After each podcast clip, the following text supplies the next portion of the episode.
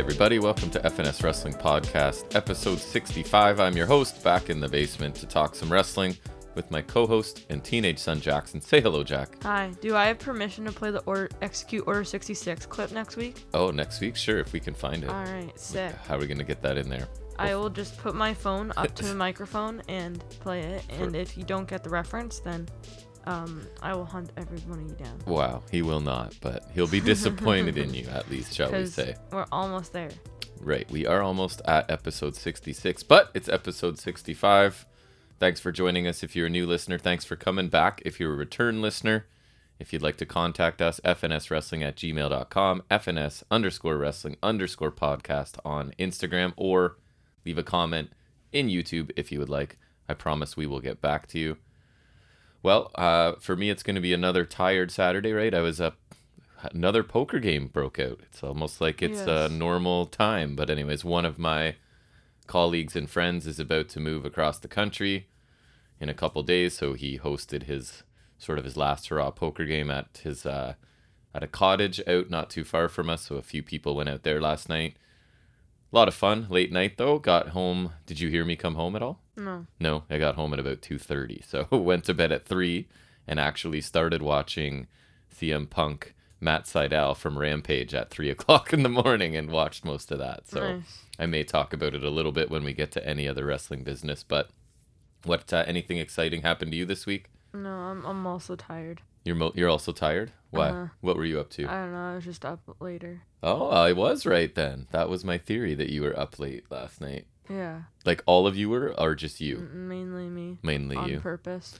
And tonight or today yeah, we're. Mom told me to watch like one more show after they went up, and I picked the double episode of Goldberg's. Of course you did. and proceeded to watch another one after that, I see. So you were up till what time? like 11:30 uh, maybe, Okay. Well, I, I which is not not normal. no. It's I mean it's the weekend, so whatever. And today we're heading out to your grandfather's, my father-in-law's, for some dinner, and I think your I aunts and uncles I've, are. I've been at that house yet. I have not been at the new house yet either, so Yeah. that'll be interesting. It is closer, so that's nice.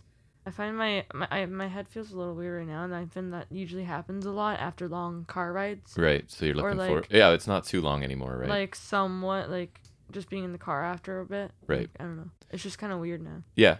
So that's at least that's cut down by I don't know, half an hour I think now, less time to get to grandpa's house. So Yes. Um, so it's going to be a bit of a different week for us. There's going to be adjustments because we're recording this on Saturday morning. I believe next week's is also Saturday night. Is it? Dynamite. I think so. I so want to be- say it is. because of Saturday Night Dynamite, obviously that won't be included in the show today. But I imagine maybe we'll sit down tomorrow and quickly talk about it if we can and put out. I think last time I did like a, it'll be like an episode 65B sort of thing, right?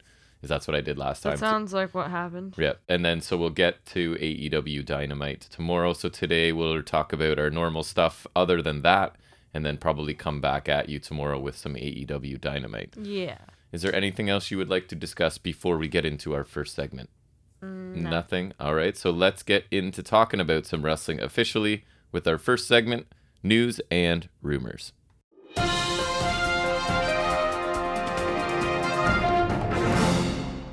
So, taking a look at some ratings, first of all, we've got the Tuesday's live edition of NXT 2.0 drew 632,000 viewers on the USA Network, which is interestingly, I don't think this has happened before, the exact same numbers as last week. So, no increase, no decrease. They earned a 0.15 in the key 18 to 49 demographic, which is up 15.38%. So I don't know. I guess at least the bottom line is it didn't get worse. The ratings didn't go down for what the fifth straight week or whatever. They actually leveled off at 632. And then Thursday night's Impact Wrestling show I threw in there since we don't have Dynamite to talk about yet. Do you want to guess what their? I think we've played this game before. What do you think Impact gets for a? So they were down 19% from the week before. If that helps you, what would you like to guess their ratings are? Forty thousand. Oh, you're mean. Eighty-nine thousand viewers, Hmm. so under a hundred thousand. And in the in the demographic, what would you like to guess? So NXT was a 0.15. What do you think Impact gets? Point oh five. Very close, 0.03 in the demographics. Nah, that's too nice. So again, I don't normally cover Impact, and that seems like a very small number. But I think the majority of Impact's thing is like overseas viewers and stuff like that. Is where I think a lot of their revenue and a lot of their interest comes from. But anyways, I thought I would just include that to replace the Dynamite ratings that we don't have yet. So what do you have for us in news? It was a kind of a light news It- week, we it, thought. it was pretty slow. Um, the only thing I have is WWE has canceled all their December pay per view pay per view plans. Oh, really? So probably no TLC. Uh, it's believed to be because of that New Year's Day pay per view they they're planning. Oh, wow. Uh, the day one. So I guess any December pay per view would be too close in proximity. I guess. I had not heard that. Interesting. yeah. I They- guess. For that seems like a pretty big change for them. They're usually pretty consistent about their stuff. Yeah. Um, what do I have? Something about Roman Reigns, just sort of further evidence that he is definitely the company guy right now. He was asked some, made some comments about CM Punk that really just sort of reveal his status with WWE, I think. So he was uh, in a conversation with Complex, uh, the Universal Champion Roman Reigns directly addressed the idea of one day having a match against CM Punk. So some direct quotes from Roman Reigns. On a personal level, it doesn't do anything for me. That's not going to elevate me at all. He's older now. I haven't really seen a full match. I've seen a clip or two. And to me, a step or two has been lost. Then also, he got his butt whooped in the UFC. I don't think anybody really believes some 200 pounds soaking wet with no explosive bone in their body could ever really do anything to me. I'm 6'3, 265, a legitimate athlete who can throw some weight around. I'll throw him and pretty much the rest of that roster out of the club no problem. They're just little brothers, you know? So, I mean, I just fic- picture like Vince standing behind him nodding, right? As he's like ticking the boxes. Okay, so you called him old? Check. You called him small? Check, right? Like basically he's sort of spouting Vince's things, right? If you're not really big and you're not really young, then you're not much use to us. So I just it this is Roman Reigns just being the company man, right? Like Rollins is, like Cena has been, where they're never gonna say anything controversial. They're always gonna reinforce whatever talking points. And I say that like I'm complaining, but that's probably good business for them to do, and clearly it's gonna help his career. But basically to say like he's not gonna elevate me, I'm so far above him, he's too small, he's too old. And Vince is like, Yes, yes, yes, right? That's kind of what it felt like to me. Yeah. What else do you have? I have nothing else. Oh, okay. Um, so I wanted to talk about the Queen, Queen's Crown tournament because I've read some things and heard some things that made me kind of laugh about it, right? So, first of all, let's look at the field for the tournament as well as the records, which for the year, which I pulled up from cagematch.net, okay? So you've got Natalya. Um, she does not have a winning record. Care to guess on her record? She's had a Oh. lot of matches at least. Oh, and 57. She's 18 and 23. Oh. Carmella is 4 and 20. Yeah, she's well, cause she faced Banks and Belair a lot this year, Right. right? And did not win very much. No. Liv Morgan in this prestigious tournament, she's 8 and 14 this year. Dana Brooke, she's 5 and 14. Toni Storm, she's 4 and 7. Well, The- she's. Are we including NXT for Toni Storm? No. I So- think it's just main roster.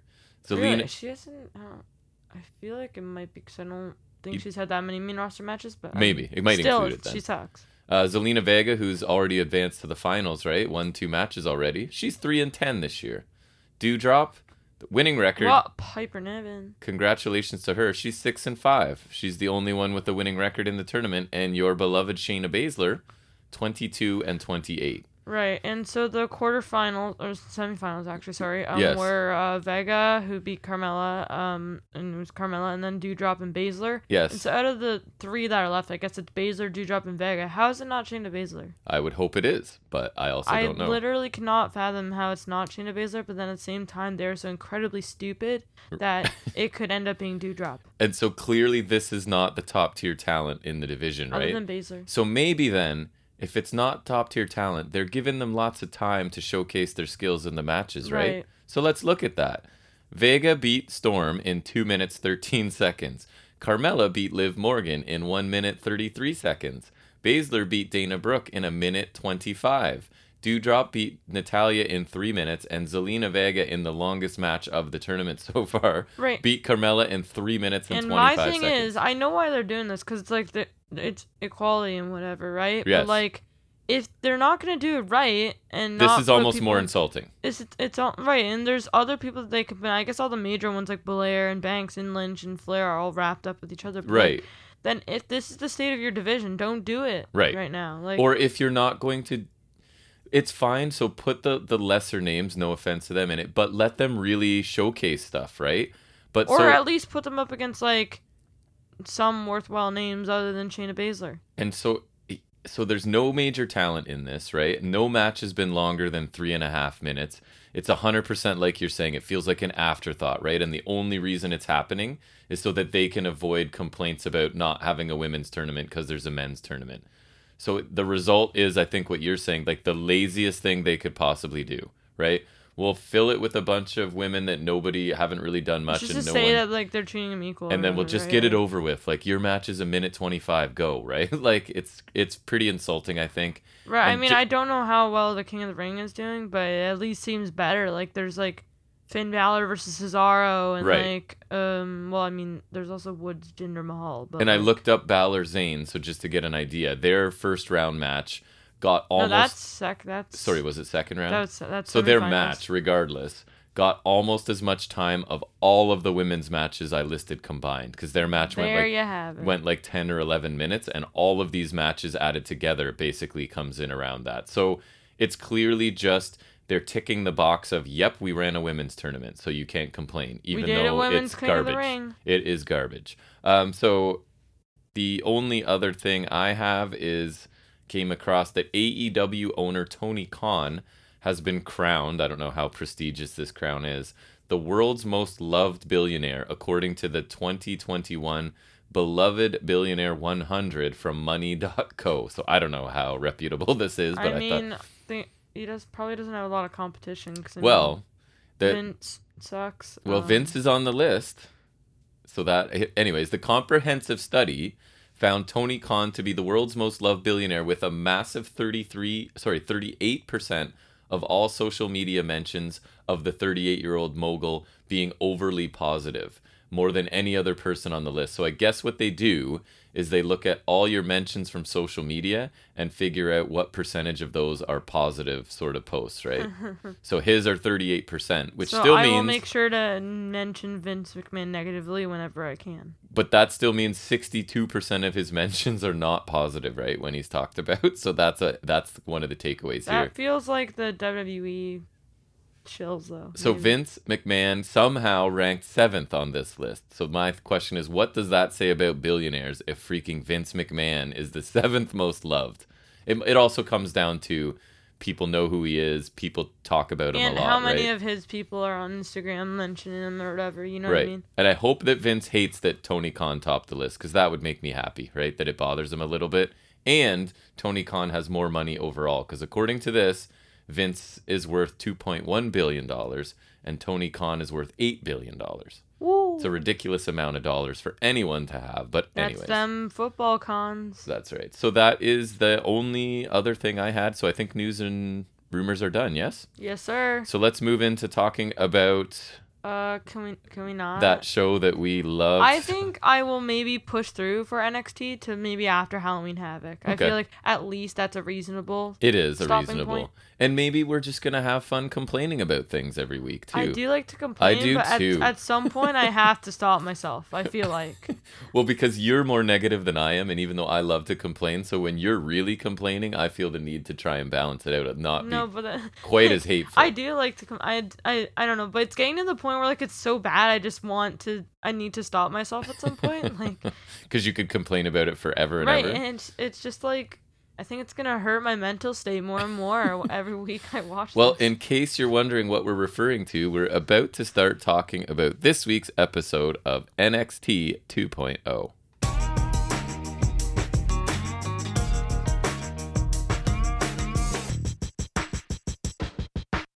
So the show starts out with Hit Row walking through the parking lot. I guess minus Ashante Adonis, right? I don't even think I noticed at the time, but they pointed it out later that everybody yeah, but they him. they mentioned it here too. They they mentioned it like a few times. I think So I don't know what they're thinking walking through the parking lot, right? Because that's a terrible idea. that's an awful idea. in Did they have luggage? I don't remember. oh, I don't know. But we do get Legado pulling up in their vehicle, so that is also the criteria, right? You have to be in your car. Right. So they basically attack and kidnap everybody in Hit Row except Swerve Scott, who they sort of leave lying, and Escobar is standing over him as he's sitting there. and sort of wishes him luck tonight in their match. Then Escobar gets in the SUV and they drive away with the rest of Hit Row. Um, what did you think of this? I didn't even write down any thoughts on it. It was just Me neither. a really quick open, right? It, it, it, it was a thing. It was one of those weird little thingies that they do before the intro theme. Yes, and it- no explanation of where. Ashanti is. I don't think, other than he's not there. And No, I, I think he's just smart, and that's why he's not here. so I guess this was their final way to push this feud and to sort of maybe explain Hit Row not being there to run interference and whatnot later in the match. So I guess it was fine. I don't know. We then get Joe Gacy is in the ring. Um, he says that with the NXT Championship comes untold unbalance. So tonight in this safe space, So he wants it. Gacy says he'll be victorious over that walking example of toxic masculinity and championship privilege. He says he represents all of his snowflakes and will bring transparent inclusivity when he gets into the NXT championship match at Halloween Havoc. Because if he beats um, Ciampa tonight, he's in added to that Right. match, right? Um, so he's saying that he, uh, sorry, um, and I guess that was the end of his promo. What did you think of this? I, I didn't love it. It was just another promo with this. He doesn't really say anything new every time. it is getting a bit repetitive. I don't and disagree. It was fine, but not great. So, and also calling the people that he represents snowflakes, I think is insulting, right, to them. So I'm He's not sure. I'm not sure what to think because maybe that's an intentional like he's in he doesn't really represent the people he says he represents and he actually sort of dislikes them or, Vin- whatever. Vince is an ass, and this is this whole thing's supposed to be offensive. I, I don't know. But other than that, he is basically saying the same thing he said to Ciampa last week. And I think you're, what you're saying too, right? He needs to sort of keep evolving this character or it's going to get stale pretty quickly. Like, But honestly, I don't like it that much. I don't even care if he does. I just want it to go away at least. I think I don't mind his stuff as much as some people. And then No, he's don't- I don't actually okay it. in the ring Yeah. too. So. Um, I like Gacy a little, although I don't know where this gimmick is going, and I have little faith It that they'll play it well. Right? It, it doesn't feel like something that's really gonna take off or that they will care about. Right. On the, especially if or, or maybe it'll get organically over. I don't even think it will because it seems to be pretty controversial. Yeah. But then that would probably kill off the gimmick. So I actually kind of hope that it gets organically over and then they just kill. Kill yeah, it, I'm like- I'm still on the fence with it. Right, I think there's some interesting directions they could go with his character, and I liked the when because my interpretation that he was trying to be this guy, but then he snapped in the middle of his match. But I don't know if that's the angle they're going with. So I think there's some interesting routes to go. I just don't think they'll probably choose one of them. You know what I mean? Right. So Joe Gacy is taking on Tommaso Ciampa here, and it's a non-title match. But again, if Gacy wins, he's added to the NXT title match that's coming up in two weeks. So Ciampa kicks away Gacy's attempt to hand uh, shake hands before the match starts. And then we get strikes by Ciampa and a short arm clothesline. Gacy hits a body block for a cover for a one count. Gacy hits a backbreaker for another one count, and then they they flash to um, what are they calling him? Harlan, standing in the crowd, looking kind of like stupid. Looking kind of like um uh the big guy with the freak accident. Lars Sullivan. there you go. Looking a bit no, lars think sullivan he, he looks worse. maybe. Um so he's staring at the ring basically. This uh, momentarily distracts gacy. So ciampa takes over with chops and stomps in the corner. We get a running knee to gacy's head and gacy has to escape to the outside. He hesitates to run ciampa into the announce table for a second it looked like. So i don't know if we were supposed to pick up on that like he wanted to do it but he didn't. And then that allows ciampa to sort of capitalize Harlan again is watching as Champ is chopping Gacy, whipping him across the, the ring into the ropes. But then Gacy uh, sort of gets a back elbow in there. We get Gacy with a splash in the corner, a spinning Uranage, and a cover for a two count. We get the lovely, beloved Forever clothesline spot by Ciampa after a commercial break. The air raid crash is escaped by Gacy, and we get a strike exchange with some boots and knees as well. Gacy misses a second rope moonsault, but counters the fairy tale ending into a roll up for a two count. Gacy tries for his springboard handstand clothesline finisher, I think. Uh, handspring. Right, but Ciampa shuts it down and hits his fairy tale ending for the win after almost about 11 minutes, which by NXT 2.0, it might as well be half an hour, right? So, uh, what did you think of? Oh, sorry, at the end, sorry. By. NXT 2.0 standards, it is an Iron Man match. Yes. Harlan takes out Ciampa on the ramp, uh, grabs Gacy by the throat, and then Gacy like reaches out and strokes Harlan's He like caresses cheek, his face. Yeah. and the crowd chants "Who are you?" to Harlan, and Harlan just leaves, He right? just runs off. So uh, I don't know. And then Gacy looks like he's trying to help Ciampa or befriend him, but Ciampa knocks him down and then leaves. What did you think of this whole Shebang. shebang? Uh, I thought it was a fine match, I guess. Nothing super notable or interesting. I don't care about the result because it affects nothing. It means nothing. Accomplished nothing. Um, at least Gacy winning would have been interesting, but um, that wasn't gonna happen.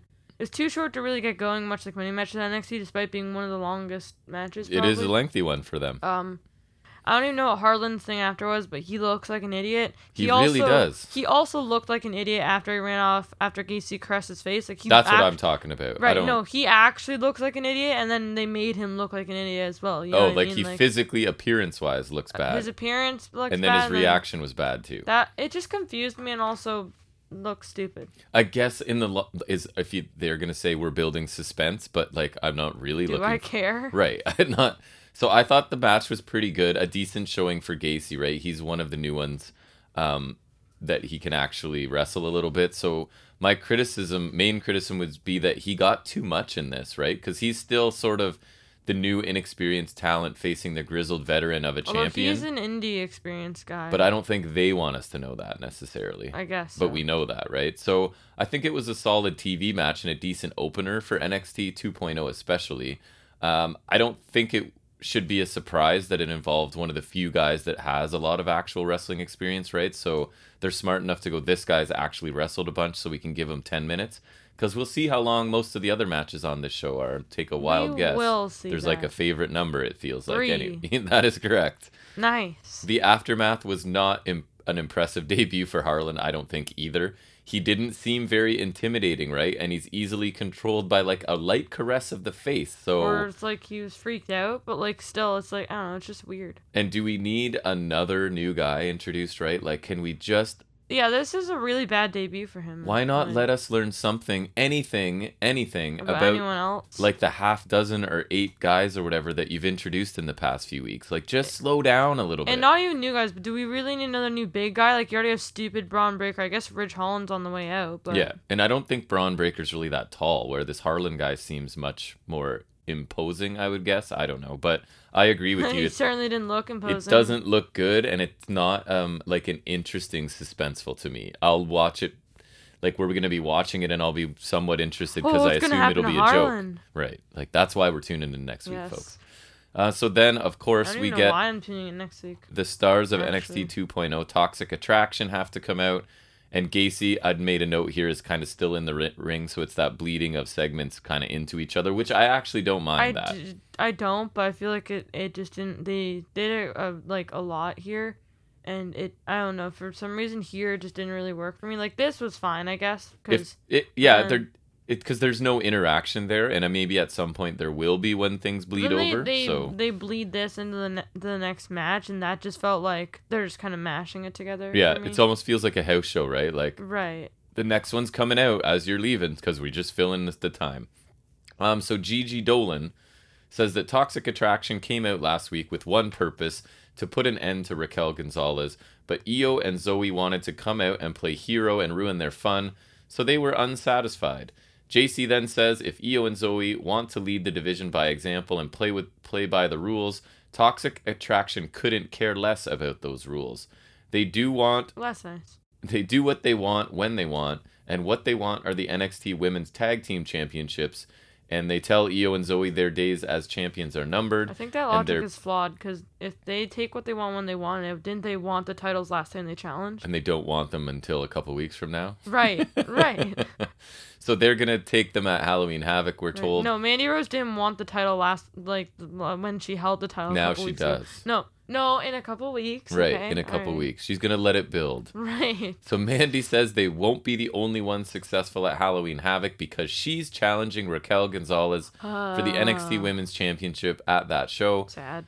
Raquel, she says, got lucky last week, but at Halloween Havoc, Toxic Attraction will all be wearing gold. And she says it doesn't matter what colored hair Mandy has, she's still the baddest bitch in the game. She does suck, so that is accurate. What'd you think about your weekly dose of Toxic Attraction? Unfortunately, I don't think that's the badge she's going for, but she does suck.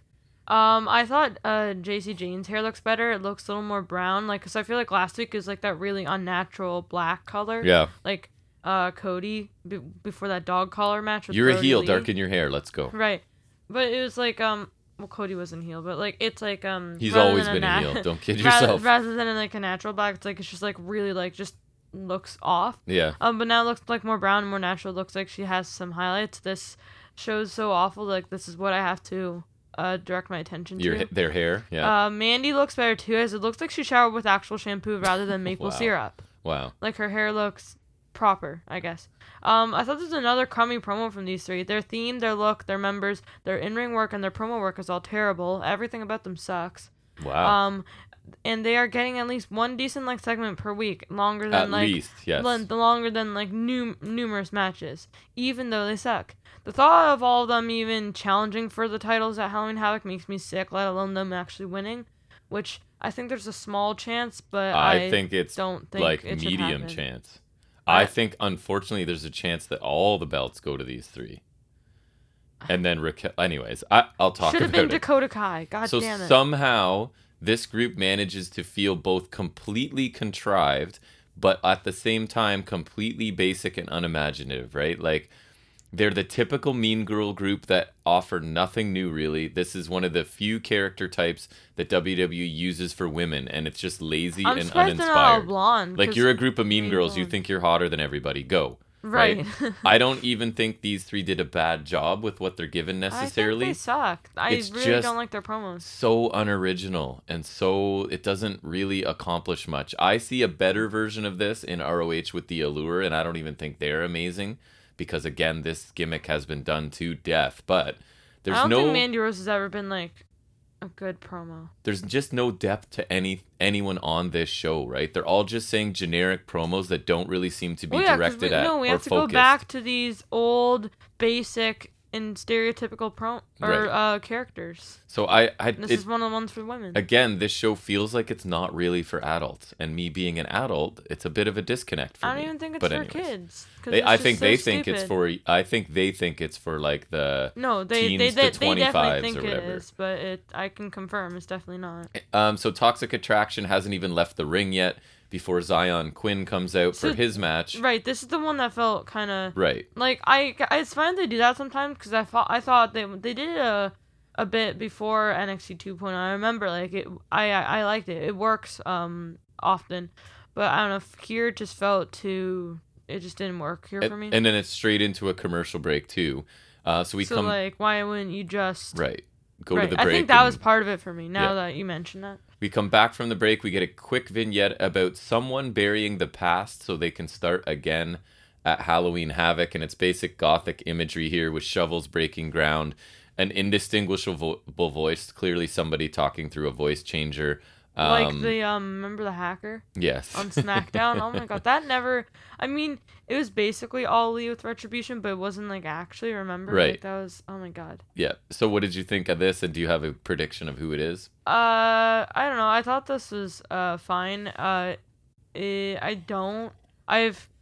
I don't know. I've heard that it's supposedly a debut, but I think my guess I told you in the minute in the moment was Ember Moon, right? Because they've been hinting at this. Oh, she needs to get more aggressive and she needs to sort of I don't think change her image. She did just job to She did, but that's why she week. needs to repackage. no, but she she they like started with the repackage before that, and then she just came back normally. Uh, so, So I maybe it's like they- time. I feel like they would have just kept her off TV. But the way this show's running, it seems like your uh, thought that it's somebody new is more uh, likely because they just keep throwing people Or at maybe us, right? it's someone like coming, someone else coming back to NXT. I can't particularly Shayna think Baszler? of anyone. Yes. No, she wouldn't be doing she's the in Gothic. the tournament. I thought the gothic stuff was kind of generic, but I always like the dark I think things. that might just be because it's on Halloween Havoc, and it True. Just, it think it's just theme fitting. Um, and I also think it'd be kind of stupid if it was Ember Moon's return because she returned like last year at Takeover. I know who it is. Who? Shotzi Blackheart.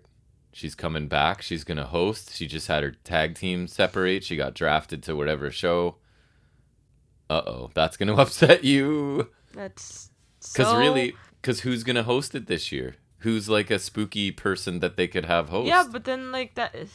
That's Who's the the spookiest on NXT Why wouldn't right they just now? announce that? Because that's not really like much I of a return. I'm if just she were coming back to the roster, oh god. part of that was just trying to make Oh, you suffer, right, but it right, makes sense right. too. And then Ember Moon can re and then they're back to Right, tag back in tag team. and then they get to face Toxic Attraction, Exactly. and I can they get to job to. Toxic Attraction because Oh, they're yeah. amazing. No, I if that match happens, if I get Moon and Shotzi versus Toxic Attraction, I will literally go die in a hole because that is just terrible. So we'll see who it's. So like crazy, it might just work. I guess there's a little bit of intrigue because it's like, who is this person? And I, so I didn't hate this, to be honest. Ab- among the things on this show, it was not the worst, shall we say. We then get the Xyon Quinn Malik Blade super mega match that's amazing, of course. I've been waiting for this for weeks. So we get a shoulder tackle and a body slam. Take a drink. That's our new drinking game. Is every time these people execute a body slam, circa God, their new favorite- 1985, have yes, a their new favorite move is a body slam. Um, we get punch and corner spears by Quinn. Hard Irish whip question mark for a Quinn near fall. Like, that's a hammer near fall spot now. Yeah. Um, chin lock by Quinn. Drop Well, kick. Malik Blade is a tough opponent, so it's gonna take a lot for is. him to get to a near fall. Drop kick by Blade. Miz corner clothesline before a missile drop kick for two, and that's the end of his offense. Choke slam and the running forearm, and Xyon so Quinn stupid. wins in under three minutes. Oh Talk yeah. about this three minute match. Go. Try and Um, say something about it. Okay. Uh, he hardly did anything that cool or, or anything that would indicate skill. He just did a bunch of generic stuff. Correct. And, uh, just a lame power stuff. And the fact that he ha- calls that running form a finisher is laughable and also embarrassing.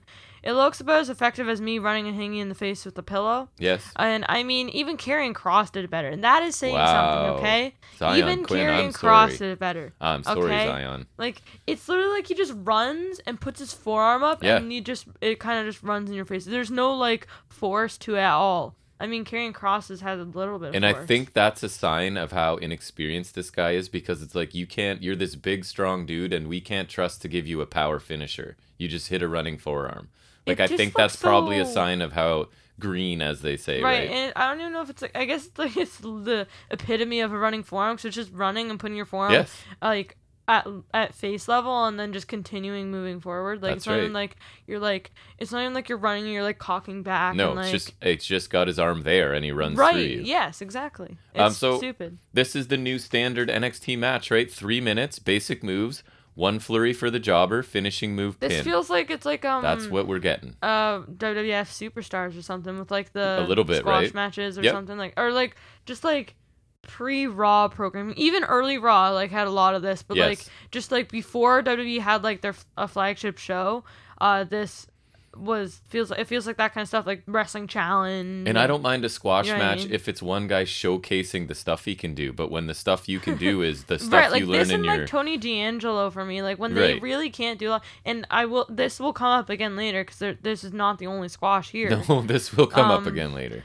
It it it just really accomplishes nothing. No, I don't nobody gets much out of this. And I'm Again, getting really tired of these stupid finishers that are just like mediocre. But I'm I was literally saying the one day I could like uh, you just there there are a few key criteria points you need for an NXT 2 point finisher. It needs to be a mediocre move. You need to make it look like it just needs to have like some sort of a minute amount of eff- effect and like I don't know. It just none of the these people's finishers are that any good. because they're not ready, right? Right. So we're watching inexperienced wrestler getting their reps in and trying to get better. Even Bron Breakker's move, which is like stuff. a, it's like the military pressing of a power slam. That's just like essentially a power slam. Like it just looks cooler, I guess. But at least it's a little bit complicated. Like they're not letting Xyon Quinn do that right now, right? Right, So because uh-huh. Breakker's actually been wrestling for a little bit longer in training. So, anyways, it was what we're gonna get on this show. So Mackenzie then asked Tommaso Ciampa about his match with Bron Breakker at Halloween Havoc. Ciampa doesn't know what to think about Gacy, but it doesn't matter. He's dialed into Breakker at this point. He then starts to speak some more, but the grizzled young veterans come in, mock him a little bit, and then say they can't wait to see him lose to a rookie in Bron Breakker. Breakker then comes to Ciampa's defense, and the grizzled young veterans sort of back away. Breakker says he's standing by Ciampa's side until Halloween Havoc because he wants to beat him at his best because Bron Breakker's the classic babyface wow, right now, I've right? ne- what do you mean? I've never heard that before. Where it's like, I want the best version of you to Uh, face. Ha- ha- have they done that before? Never. It's a Oh. brand new thing in wrestling. What did you Yeah, think of this little It felt pretty new. segment? I can't believe they're mo- about to make Grizzled Young Veterans lose to a non-tag team where half of the tag team is Bron Breakker. Um, that is very stupid, and it seems no one can get through anything anymore without an interruption. Right. Like it's Impact it's, it's Wrestling. Impact Wrestling. Uh, this was fine, I guess. I think they're better. And they're really protecting Breakker, right? They're now putting him in a match with three good wrestling veterans, while the other new NXT talent are sort of facing. I mean, Ciampa and Other are pretty good, jobbers. but James Drake's there, so I think Bron Right. Breakker will be fine. Um, so I don't like the feeling that the grizzled young veterans are just kind of involved to help elevate Breakker, and there's no more depth. Especially Breakker. Like there's no more depth to the story than that, basically, right? Um, but that's what this show's about, right? Bron Breakker, Toxic Attraction, and just as an add-in, I still don't really like Ciampa in this role, right? Like Ciampa being the like I don't know, the the nice veteran looking to just take on all comers. Like It- that's not the Ciampa I want. Yeah, that that's another reason I'm still mad that Dunne didn't win the titles. This is not the Ciampa that was cool as champion. This is literally the opposite I of want the. Sicilian psychopath, right? Like this version of Fre- Right, and now he uses Soft, Goldie as like Ciampa. a pet name for it. Right. Like it's like that. It used to have like it was like it was he his was so obs- right? Like an unnatural obsession. like- and now it's, it's like, like I a- like having it. right, yeah. It, it- it's It's this- my buddy. This is my little friend Goldie. Right. Like uh, it's just it's so dumb now, and I don't know. I guess I don't even. I like if Dunne's stuck here, so he I I would like him to at least be champion. 'cause Yeah. It's different if he was on his way out, but like now I know he's stuck here, so I want him at least on top. But and it's like Ciampa has to assume this role to help put over the young guys, and I it's just that's not what I would have him especially because Bron Breakker's a babyface. Right. Have Ciampa like be a freaking Right. coward heel. No. That almost might help Breakker more. Anyways, it's all good stuff. So Ivy Nile makes her entrance.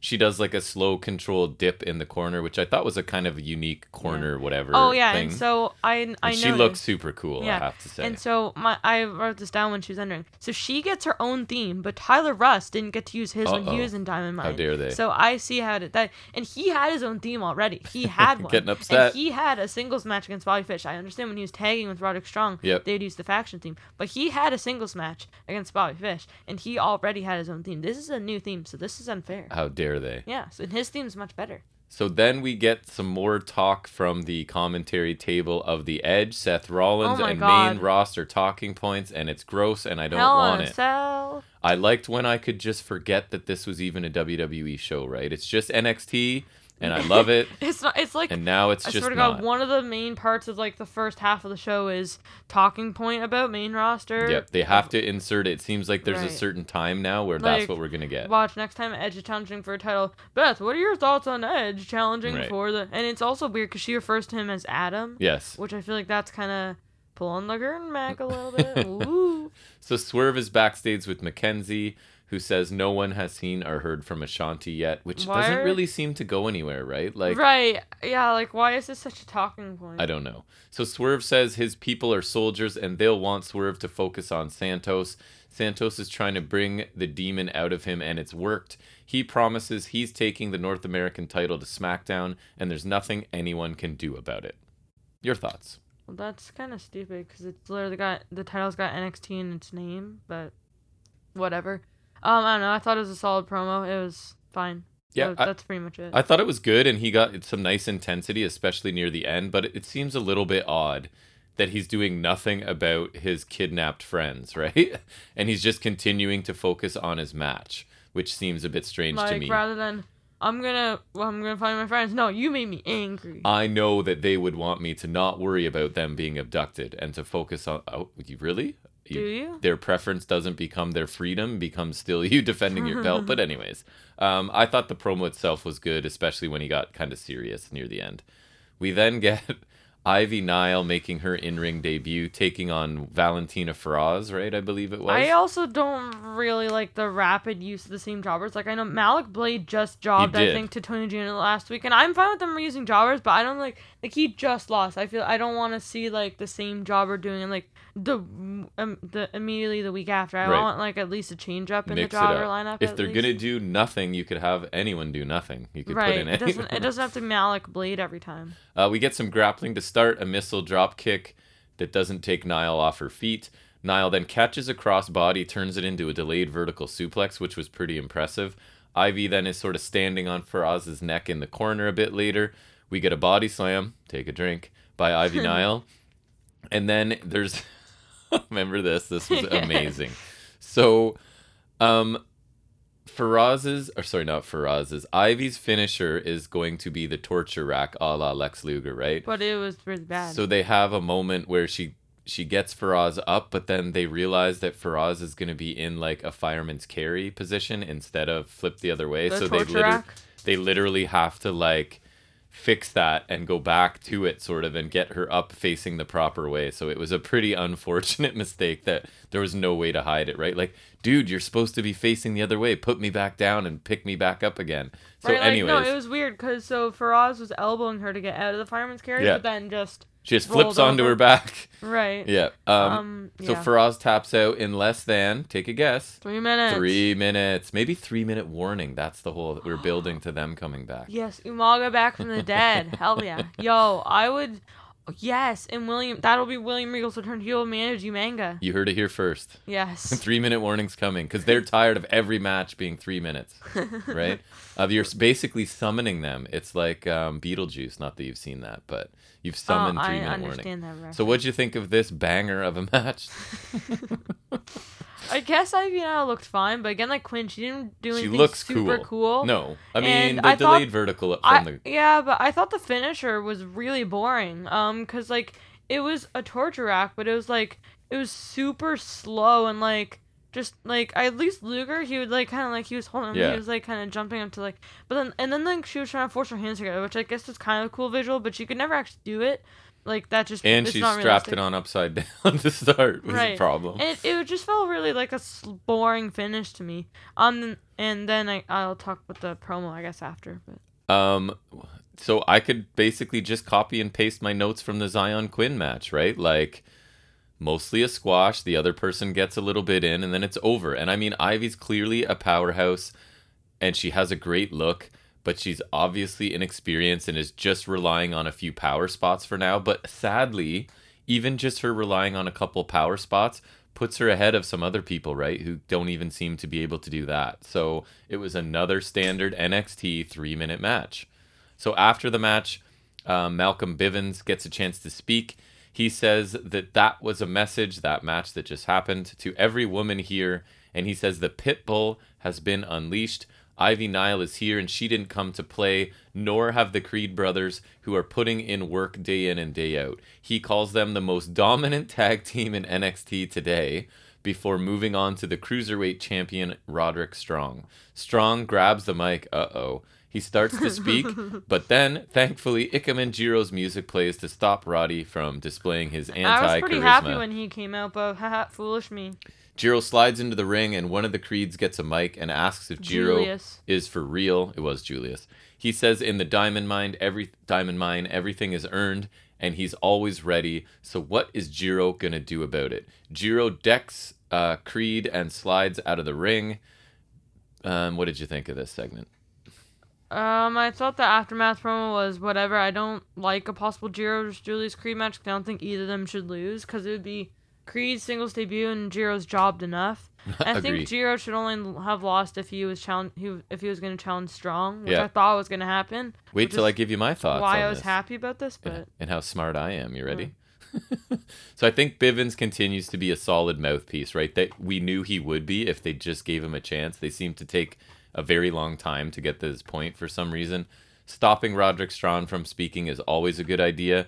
And here's where I'm a genius. Ready? It feels like this might actually get Jiro a win before losing a title match to Roderick Strong. So I thought, oh, cool. Jiro's going to beat a tag team, a rookie tag team guy on his own, get a win, face Roddy, and obviously lose. But that's okay. At least Jiro can finally Jiro's get a win. the veteran. He has to So lose. that is that's why I'm smart, right? Because obviously that's what's going to happen. That is obviously what's going to happen. That is so logical that it would have to happen. So I, I thought this segment was fine, and I'm glad to see see Jiro because at this point I'm pretty confident. All right, the man's gonna get a win, right? Like I, anyways, we'll get there. So then we get the matches made. It's Jiro versus Julius Creed. Um, they tell us that the match was officially made during the commercial break because matches are just made willy nilly by any means necessary at this point in NXT. People power hat. Oh my god. So Creed dominates with his power, throws Jiro around early. We get a power slam by Creed. Does that count for take a drink? No, I think Uh, that no, it has to be body slam Right. I don't have we a get a delayed gut wrench suplex. I, I wish I had a drink though. by Creed, up kicks by Jiro, another suplex by Creed, missed elbow drop turns the tide, and the jet, we get the flurry of jacket shots from Jiro that takes him down. Finally, we get a handstand corner splash by Jiro for two, a moonsault to the outside by Jiro, and the crowd really does seem to respond to him. Right, uh, Jiro then gets caught and slammed before the diving basement clothesline for the Creed win after just over Three minutes. Correct. Um, so Diamond Mine assault Jiro as a group after the match, but Kushida runs down to help. He takes out everyone until he nearly hits Ivy, and then that stops him momentarily, and Diamond Mine take over. Numbers game, am I right? And they leave sir. they leave Kushida lying as their theme plays to end the segment. What'd you think of this match that I was clearly right in, in tune with, right? Yes. Um, you were so right that it actually didn't happen. Right. Um, so no Jiro versus Strong, I assume, and Jiro takes another loss. Great, exactly what I wanted. At least Julius, I guess, looked pretty good. In his offense on like the other two enhancement matches on the show, but I still don't love this because like he like he looks fine, but Yep. I don't love his finish either because it's like I don't know, it's like a mediocre slam and then a basement lariat again. Just like you really don't need to be cre- that creative in your finisher. No, not at all. Well, I mean, he's not doing it standing. He's so that's crazy creative. He's sliding into That's- that's a true. guy who's That's on true. the mat. Like, who's done that? Um, the aftermath is unimportant. Like, good to see Kushida, I guess, but uh, I, I don't get. They're pro- they're probably just gonna drop to the Creed brothers. Who am I kidding? Again, you can just pretty much copy and paste my comments from the previous two matches, right? Jiro maybe got a little bit more offense than the usual three minute match for the guy that's going to lose. And again, Creed looks aggressive and he has a lot of kind of cool throws and suplexes. But so much for Jiro actually getting a win, right? I was hoping. My thought was he's going to get dominated, but somehow he's Ah. going to he's to pull out a win and outsmart Diamond Mine, right? And that that could lead to them him facing Roddy and Roddy that's beating him and whatever.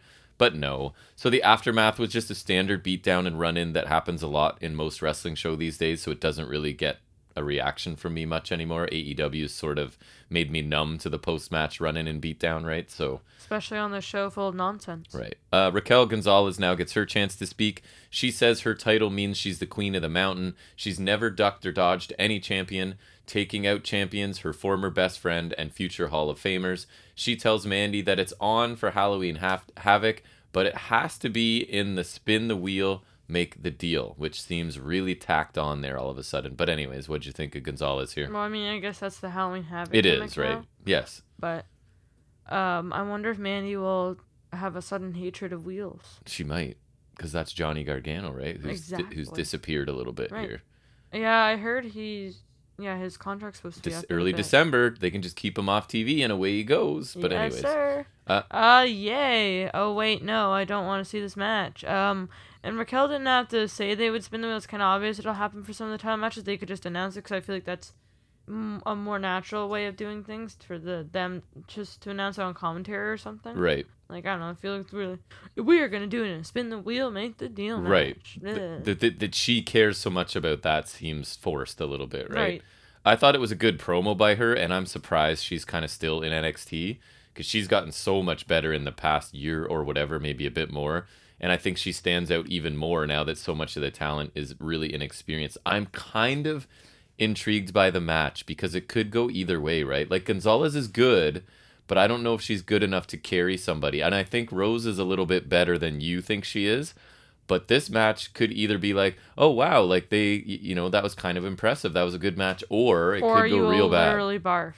because then it's like, ooh, Gonzalez is not ready to sort of elevate somebody, right? That needs it, kind of thing. I don't know. We'll see. So I'm a little bit intrigued. I don't think Mandy Rose should elevate someone because she's like supposed to be like she's like older than Raquel and technically Right. more experienced. So Right. It's kind of weird that, That is true. Raquel would be the one elevating, but I guess if it's gonna go, if someone's elevating someone, it's probably Raquel elevating Yes, Mandy. because Vince just goes, look at Mandy Rose. Look at her. well, Look at her. She's a star. Look at her. well, and because Raquel is better, so like Yeah. I don't think Mandy has the capabilities to elevate No, anyone. probably not.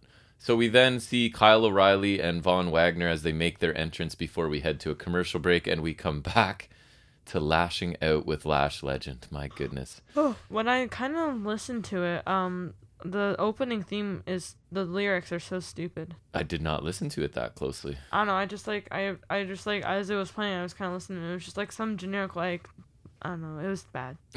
So uh, she's getting straight to it. She brings up the WWE draft and says next year it's just going to be called WWE Squid Games. So timely reference, ding, right? Like, look, WWE is hip and cool, and they know what pop understand- culture I've is heard right now. I don't know. I don't. Squid Game looks stupid. Uh, I'm gonna end up watching it, uh, probably, but I think it's a. Uh, people seem to love it, so I mean, I know the premise of it. I haven't watched it yet. I don't even know, understand the premise. Anyways, um, so they're just making a reference to something that's really popular right now, right? That's their It goal. is, yeah. So Lash reveals that legends of the week of this week are Hit Row for being drafted to SmackDown, and she basically talks. Didn't they mention that last week? So she's kind of behind. She speaks highly of their theme song and gives it two snaps and a clap, which we're gonna get a lot of, and it's. And then her studio audience is there, like just overreacting to everything, and I'm so not much. sure if they think this is parody or if they think this like I don't know what this is, but anyways. So up next is the lashing out of the week, and she takes suggestions with one person mentioning Tony D'Angelo was the wanting producer. I want to right to get on the show. Lash says, "Forget about it," and that Forget was it. the segment that you loved? Question mark. Talk to me. Um, So whoever came up with this, anyone who signed off on this, and whoever wrote this, they're all completely brain dead, which is my mental state after watching this. Wow. Uh, that is all. This is a bunch of rambling nonsensical crap, and again, she's just shifting to bunch of random things. A timely Yes. reference to show she's hip, and again, stereotypical sassy black woman. And we haven't talked about this at all, but this I thought was really bad too. It's a really short segment. She switched topic many times, and none of them were Right? It's interesting. just short, but it's just so like all over the place. and none of it matters. And the ridiculous audience made it worse. So The and- audience makes it worse, absolutely. And again, WWE worked in their We're So Current Squid Game reference. They shoehorned that in. And then some more main roster talking points, WWE draft, right?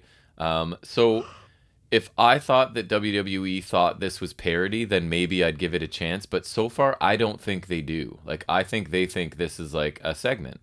Um, and they're a waste of time. Like, I try to be not really mean or negative, but this is a waste of my time, yeah, basically. for sure. So already in the ring, Pete Dunne and Ridge Holland taking on Von Wagner and Kyle O'Reilly. So Wagner dominates Dunne early, and Dunne has to escape to the ropes. And I have like exclamation mark question mark because why is Pete Dunne begging off early offense from this guy? Right? Like that's not the character of Pete Dunne. We've been so the baddest man in wrestling or whatever is escaping to the ropes in the first forty seconds of a match against a rookie. So not cool with that. Just yeah, me I, sort I of really don't like probably being a little that. I bit love picky. Pete Dunne and I hate Wagner. So, anyways, Dunne goes for a Kimura, but Wagner counters with a suplex and a headbutt. O'Reilly's in, lands a knee that forces Pete Dunne to tag out. So Kyle snaps Holland, Holland's arm over his shoulder, but Holland hits an overhead belly to belly. Dunne keeps control of O'Reilly, and the heels isolate Kyle and make several tags while focusing on his leg. Kyle eventually fights out, lands some kicks to Dunne, followed by a running forearm. We get a strike exchange, both men tag out, so we're left with the Haas fight now. They run the ropes and collide before Wagner takes Holland out with a diving shoulder tackle. Wagner sends Holland into the step shoulder first. We come back from a commercial. Holland is squeezing Kyle O'Reilly's traps as uh, Kyle's sort of seated on the mat. Kyle gets a guillotine applied, but Holland tags out, slams Kyle before a basement drop kick by Dunne.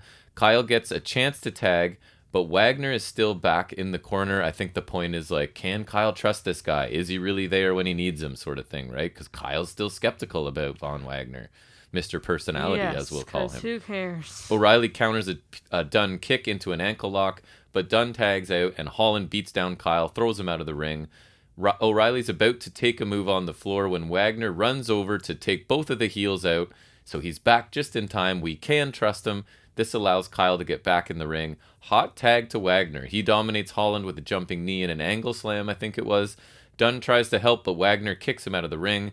Kyle takes out Dunne on the floor with a flying knee from the apron, and then Wagner hits his double underhook twisting finisher to Holland for the win in just under an epically long 13 minutes this match got. So Kyle and Wagner celebrate as I guess now the idea is that Von Wagner has earned Kyle's respect and I feel like this is a tag team going forward. What did you think? Yeah, they posted on Instagram. This is the NXT's next dominant tag Oh, team. boy. No. Uh, Wagner looked lame, just a bunch of basic crap like shoulder tackles and clotheslines and whatnot. His finisher is pretty me- mini- mediocre as well, which, oh yeah, he's fitting in perfectly then. Uh, I'm just happy Dunne didn't take the pin because it's another blech match. Uh, these don't wrestle on the show, and the tag matches I find more and more I watch, they get pretty formulaic. They do. And it's like this match was decent, I thought. But again, the veterans in here who are actually good at this, they feel like an afterthought, right? They're Which not, not the focus. The people who can actually wrestle and are good, they're not the focus of this. So it makes sense to have Holland take the pin on his way out. Obviously, he's been drafted and they're just waiting for him to go. And I guess it makes sense for Wagner to get whatever he can out of pinning Ridge Holland. So I don't really think there was anything wrong with this match. It's just that nothing really seems to matter on these shows, right? No characters or stories really have any depth. When things move this quickly and so many people are introduced at once that and there's no time for us to get to know any of them. So all we know is that these people exist and that's basically it. Any characters we once knew and cared about are now just there to prop up these new people that we don't really care about and don't seem to be getting any more developed for us. So I actually think Holland is actually pretty good now. So maybe there's hope for this developmental system because he kind of, I'm trying to be positive, right? He came through this system and I actually, I know you don't love him at all, but I think he's actually pretty decent at this point.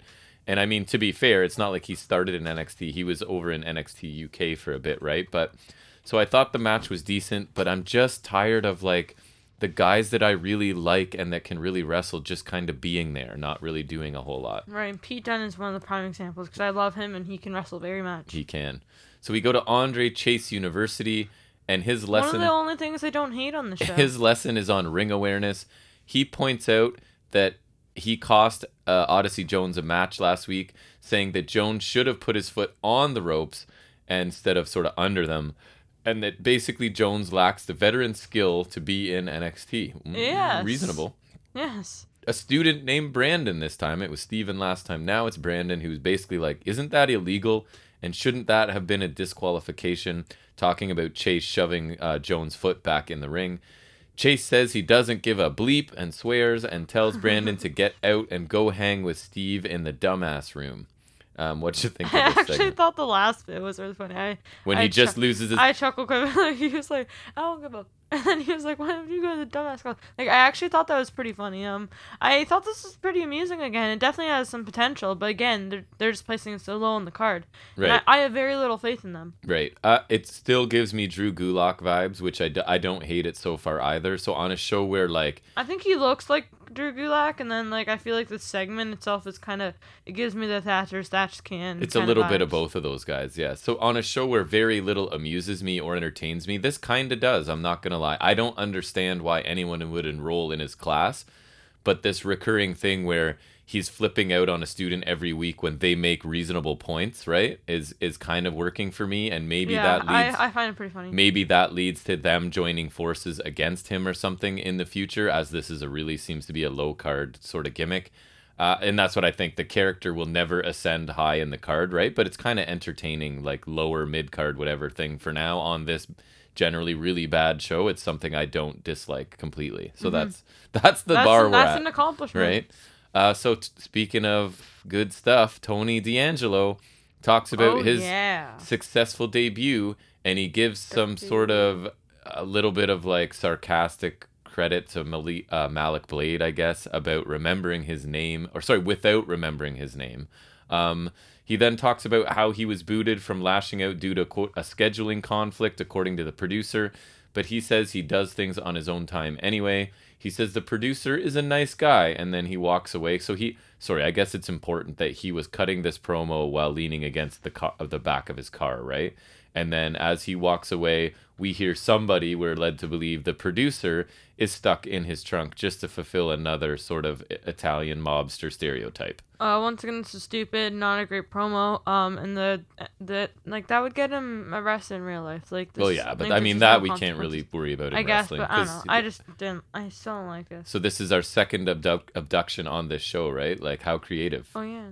Well, I Um, guess it's not confirmed if Shanti's abducted, but Right, but the other ones were what? Top? Dollar and BFAB were abducted. Oh, were they abducted? I thought Yeah. they just got attacked. They were thrown in the car and taken Oh, away. I must have missed it. Yeah. Um, So I thought this was pretty bad again, which is on brand for this D'Angelo character. And the other thing that annoyed me is a commentary immediately had to tell us that it was the producer in the trunk, right? Because this goes to show, I think this is the example of how unintelligent they assume the average fan is.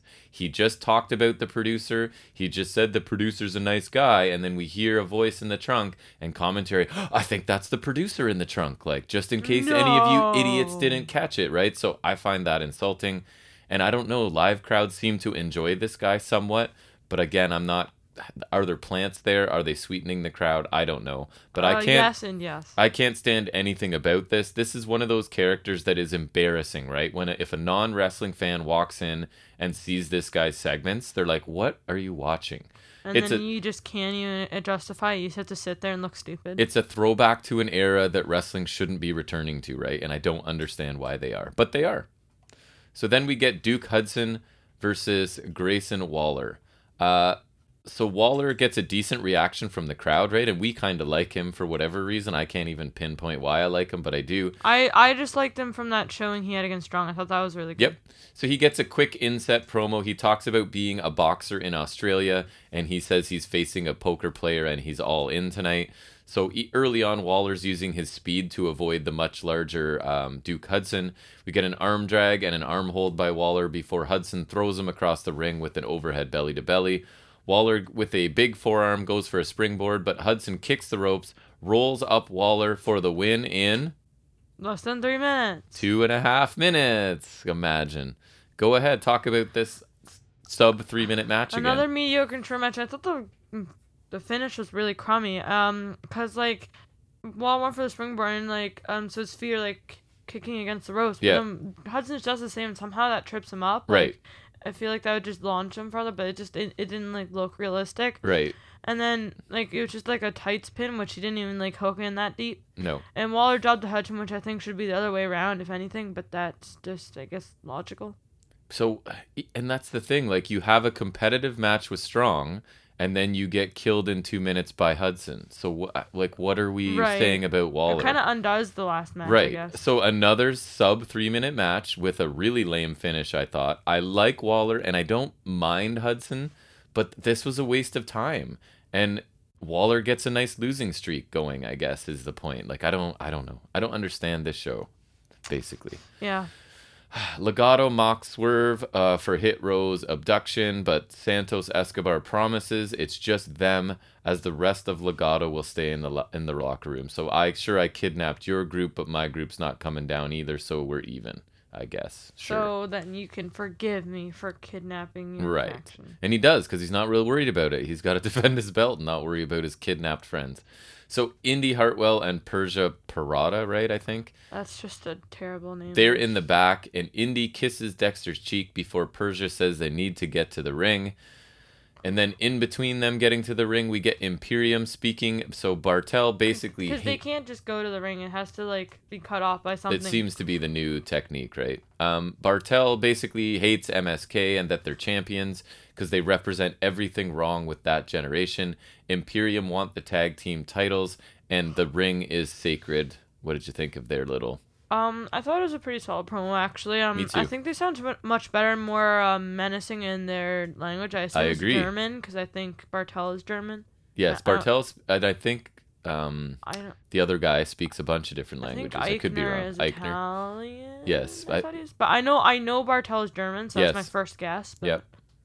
Um. Yeah. Yeah, I like the way this was shot too. I thought it looked cool, and man, they are both in crazy shape. Like Barthel has transformed. Aichner's always been pretty good. And Barthel has transformed his body significantly. I also like the subtitles and the non-English speaking. I think it adds to the intensity here.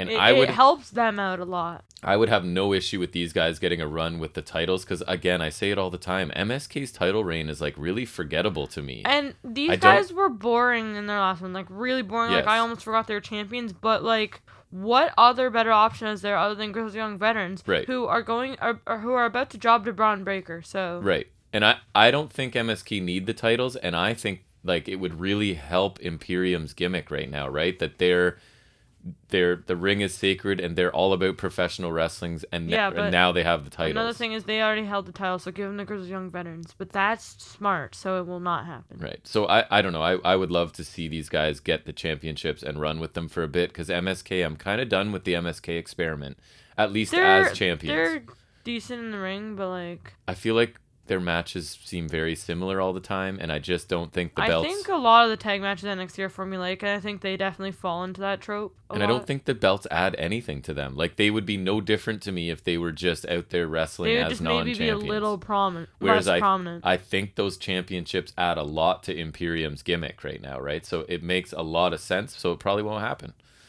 We then get a tag team match. It's Indi Hartwell and Persia Pirotta taking on I'm so sorry, Saray and Amari Miller. oh my Miller god, yes, like already in the ring. doing Saray real dirty here, honestly. Uh, and she her timing of her signing is not great. Uh, it's so and well, maybe appearing. She signed a while ago, I think, but appearing in anyways. I, I so- mean, she got a, at least she got to do a bit of good stuff before this happened. Have we seen Persia in the ring before? I feel like we haven't.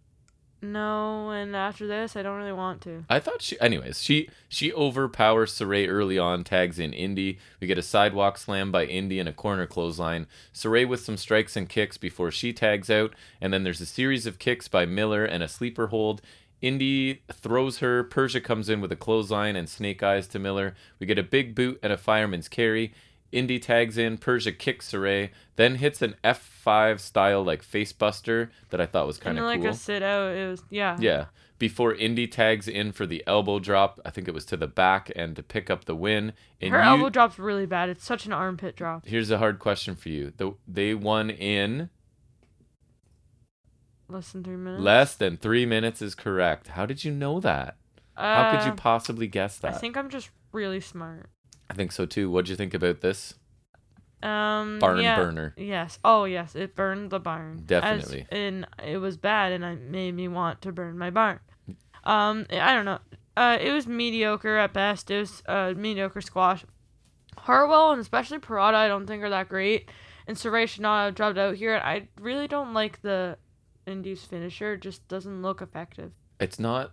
Yeah. It, have it as a signature drop. move or in your repertoire, She, but it doesn't even just look like an elbow drop. It just looks like she's kind of draw. Literally, it's the armpit drop. Like that's the technique to learn an elbow drop or like to do as safe as possible. But if you're gonna do it like that, yes, don't have it as a finisher. Yep. Uh, this was another nothing match. I feel really bad for Saray here. Uh, I thought Pirotta showed some potential as like a powerhouse. Like I don't know how polished she is, but she's she's pretty strong and hit a couple impressive things here. So it's hard to tell in three minutes, but I think she looked better than some of the other new talent that's come through. Like for example, BFAB or Well, um, actually, I agree with NXT creative. Okay, two, three minutes or less than three minutes is a lot of time to showcase your new talent. Okay, what's because they Carmen, got showcase a lot of what's people. Carmen San Diego's actual name? Uh, Jobber Del Fantasma. Which, uh, Electra Lopez. oh yeah. So I think like I thought Pirotta looked better than And BFAB, BFAB, and yes. her. Yes. Well, BFAB was awful. So Persia gets on the mic after this, suggests a tag team title run, only they can make their own matches, right? only So- for Io to come out with Zoey, and Io is like Just yelling in. Japanese, which I thought was awesome. It's one of my favorite things on the show. Just her just laying into these women in Japanese on her way to the it ring. was awesome. I thought it was just great. like it was so off the bat too. Io says she doesn't like them, and Zoey says, "Let me guess, you know, uh, you don't like me either." So Gigi and Jacy Jayne come out because Because we the- only got Toxic Attraction once so far. So here they and come. I haven't suffered enough yet. Right. So they come out and say that they don't give a damn about any of them and they just want the titles and And it, not enough people had walked out yet. and it turns into a three-way brawl. Toxic Attraction have the advantage, but Io wipes out Gigi Zo- and Zoey kicks Jacy out of the ring and so our our babyface champions sort of stand tall. What'd you think of the little post-match segment? Uh, no, it was not good. Uh, I I I just don't like it, and I don't like the walkouts, and they're making their own matches again, and then also Toxic Attraction are back, and they had to speak again, which is Th- this is the closest we get to a story, right? We're a tag team and we want the tag team belts, and we're no, a tag we team want and we, we want this. and sometimes that's all I and, need, right? And, but and and not only are these two teams making their own match, one of those teams already lost to the Right. champs. One like recently, right, doesn't Like, matter. one or two weeks ago. Listen, if you walk out and say you want the match, the match happens. Why is that so hard to understand? I don't know. There's no matchmakers, there's no authority figure. You just walk out and say, I want this match. And if it happens to be for a title, so be it. You get it. right? So- okay.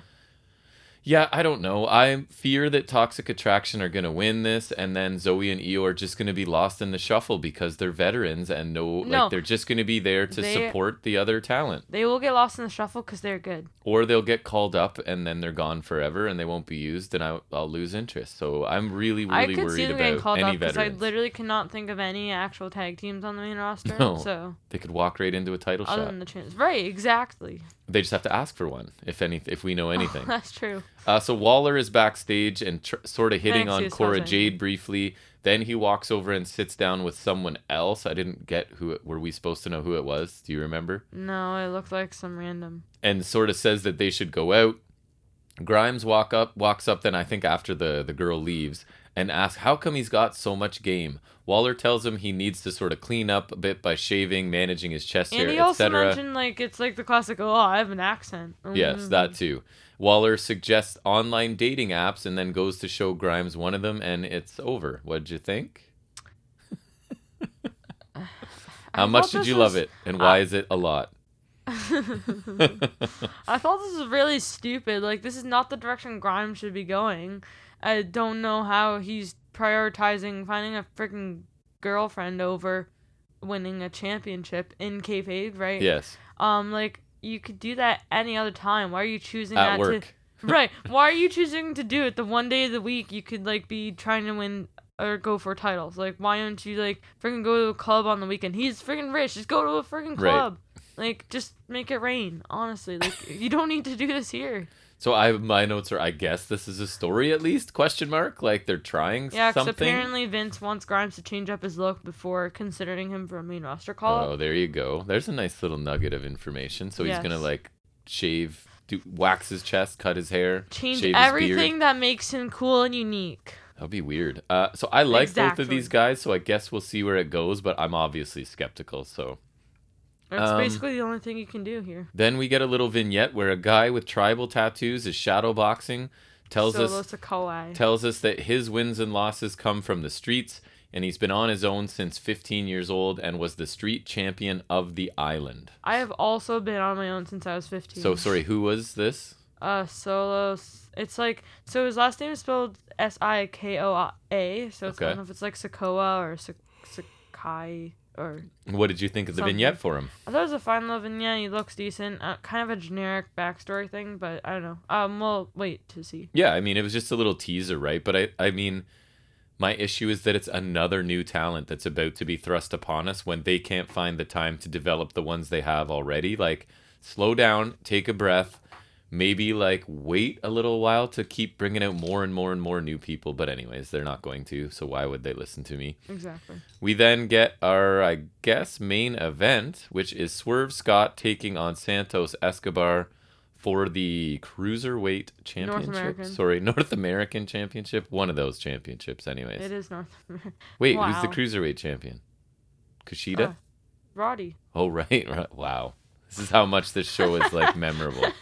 Um, Swerve attacks Escobar on the ramp, runs Escobar into the steps before the match even starts. The bell rings. Escobar escapes to the floor, but Swerve hits a Fosbury flop right away. Swerve removes the turnbuckle cover early on here and then hits a tilt-a-whirl backbreaker. We get a JML driver is countered by Escobar into an arm drag.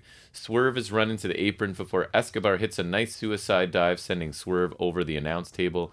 Escobar stretches Swerve's arms while stepping on his back before hitting a spinebuster and a running kick to Swerve's back. Back to that similar stretch. Swerve fights out of it. We get a strike exchange. Clothesline by Swerve to retake the advantage. We get some sort of rolling move countered into a flatliner by Escobar. Running knees in the corner. Top rope Hurricane Rana by Escobar. Frog splash as well for a two count. Basement dropkick. Swerve rolls onto the apron. Escobar is knocked off the top and crotched on the ropes. We get a pretty nice looking uh, Death Valley driver onto the apron by Swerve. Escobar then gets his knees up as Swerve goes for a 450. Um, and then the rest of Legado show up. It's like Escobar lied and said they weren't going to come, but then they did. No. So they're on the apron, but Carmelo Hayes, pardon, and Trick Williams show up and take them out. So Escobar leaps up, hits his head. Uh, he goes for some sort of diving attack. Uh, Swerve moves out of the way. Escobar hits his head, kinda, but not really. It didn't look great on the exposed turnbuckle that um, was earlier removed Like by the actual Swerve. turnbuckle connector. yes, the actual The turnbuckle. turnbuckle hook. Yeah. That is the actual turnbuckle. That's the buckle that turns to tighten it. That's literally the turnbuckle. Little fun fact. Um, so Swerve then ends up hitting the JML driver for the win to retain the title. But wait, Carmelo Hayes attacks Swerve, and Oh because God. this contract is apparently right, money and in the bank, he cashes in his money in the bank. Oh wait, he doesn't have a money in the bank. Doesn't matter. He wants a match. He asked for it. This is why are you confused? If you want a championship match, even though you have very few credentials or reason, if you have the courage to come out there and ask for one, I don't even think he needs the contract. I think he should have just kept that and said, "Hey, I want a title match." And they've been like, "Okay, ring the bell." like right now. right, and keep the contract for later. And he could use that to win another So title. really, it's poor, poor logic by Carmelo I Hayes. think he should have like done that and then use this to get 'Cause Todd we've the seen, like, title. we right. and we've screw Mandy or Rose save it for the tag titles with Trick, right? Because yes, we've seen that's a priority. We've seen like half a dozen people just ask for matches and get it, so I don't know why he's wasting the contract. yeah, you but... could just save the contract for like, or you just save it until he loses the title and be like, I want my title back. right. No, wait, exact- that no I want wait, a rematch right now. I, I would. Cashing it in for a rematch right no now. No way, he could just ask for a rematch and then there. Why is he? Yeah, he doesn't even need the contract. He could just ask for every title shot known to man. So the match is gonna happen. Hayes hits a springboard clothesline right off the bat for a near fall. Then we get a right hand by Swerve, a nice pump kick by Carmelo Hayes, and then basically the top rope leg drop to the back of Swerve's Or like head. the axe kicker. I, I think it looks really lame. I think it looked lamer here. but- Hayes wins and becomes the new, according to my notes, cruiserweight champion. so How did you? I don't know. Who knows? I don't know things.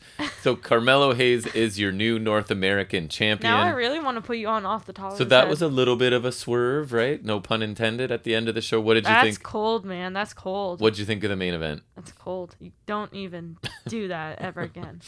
Uh, I thought this was a solid match. I'm glad Swerve at It least got one successful defense, but I'm also pissed because he's only gotten one now. Like, over at least like it's it, I guarantee it's over 100 days one successful defense, Right, and then he loses it in the same night. right. Um, Hayes catching is kind of cool, but the contract's not made in the bank, and they didn't do this last time with uh Jordan Miles, And they didn't. and like They never told us that. Like when he won it's it, it was like never it like. was like his assumption. it was never like a it. you can cash it in any time. It was like you've got a contract, but not right, anytime, like anywhere. for the next week kind of deal, which is what it was last time. And they never like this. It felt like his assumption, but I guess good for Hayes for winning the title. But he should have cashed in for a title shot next week so we get a proper match. And also, again, this is not Money in the Bank. Right. Um, so I get it. Like so, a lot of this makes sense, right? They need to get the title off Swerve, and I don't think as much as I love Escobar, they don't have any use for a guy like him in NXT in a prominent position anymore. I thought the match was pretty good as well. The finish with the exposed turnbuckles kind of very WWE, right? Because God forbid anyone get a clean win over anyone when it matters, How sort of dare you think that that's a possibility? Right? That's I know. not possible. So I thought it was a very good match, and it felt like the kind of the it was like harkening back to the good version of NXT, right, where you're getting some amazing guys from the independent scene in a match on NXT. So that was nice oh, to what's feel that? that, One of them's leaving. Yeah, I thought Yeah. so. Um, so I like Carmelo Hayes fine, but again, when did this become the Money in the Bank? But anyways, it was an interesting little wrinkle, I guess, to end this show. So overall thoughts. I pro I would say this is maybe the most tolerable episode. so Wow, far. that's a- so I'll give it a D plus. Ringing endorsement. I like you can't even be bothered to go recap the stuff, right? No. D plus. I it doesn't deserve it. Okay, so I think we got a decent opener with a new talent looking way too competitive against Ciampa, I thought. Then we get three sub three minute matches with sadly seem to be the hallmark of NXT right now.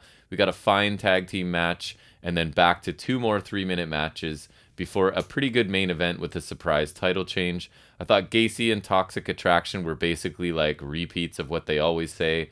Lash Legends show was awful. The D'Angelo stuff continues to be a big miss for me. And Chase University was kind of a little bit of entertainment in the middle of all this, right? And I thought Imperium segment was cool. So again this week, a chore to watch. Despite enjoying the main event, I can't give this any higher than a D, which is what I'm giving it. The writing on this show just feels lazy and aimed at children. Characters are one dimensional at best, or like zero dimensional, basically, right? it's really hard to care about anybody right now. The veterans are only there to make the new talent look good. I feel really bad for almost everybody that's like an established performer at this point because they're not going to get much time to shine at all. They're basically there as trainers and like to put over young talent. So I really can't see any established wrestler re-signing with this brand, right? Like I don't maybe they won't be wanted, they won't be offered a contract anyways, but why would like Gargano or Dunne or Ciampa or O'Reilly, why would any of them or Zoey or Io know why Dunne resigned. why would any of them resign, right? Um, but anyways, this show is pretty much garbage right now, and I try to stay positive, and the ratings seem to reflect it, right? The ratings Yes, are going. the hate. The best they can hope for is the ratings didn't get lower this week. it. Um, so, Yes. anyways, another bad show. It's a D. Don't watch it. Just let us talk about it for you. Okay. Uh, so that's going to bring us to a little bit of a break, and we'll talk some trivia in our weekly segment called Off the Top of His Head.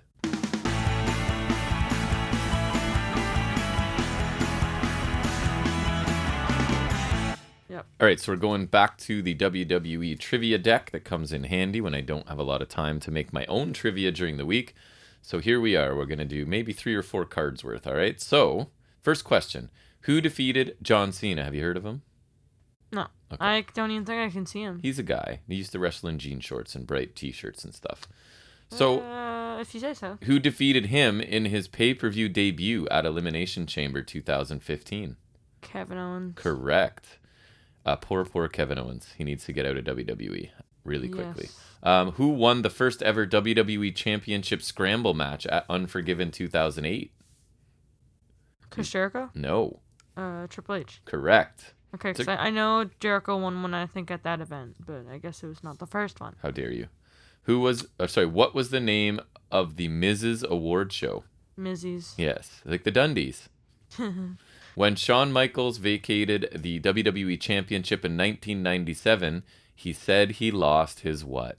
But I'm just kidding. He lost his smile. He lost his smile. Oh, My poor you. Fell off. What?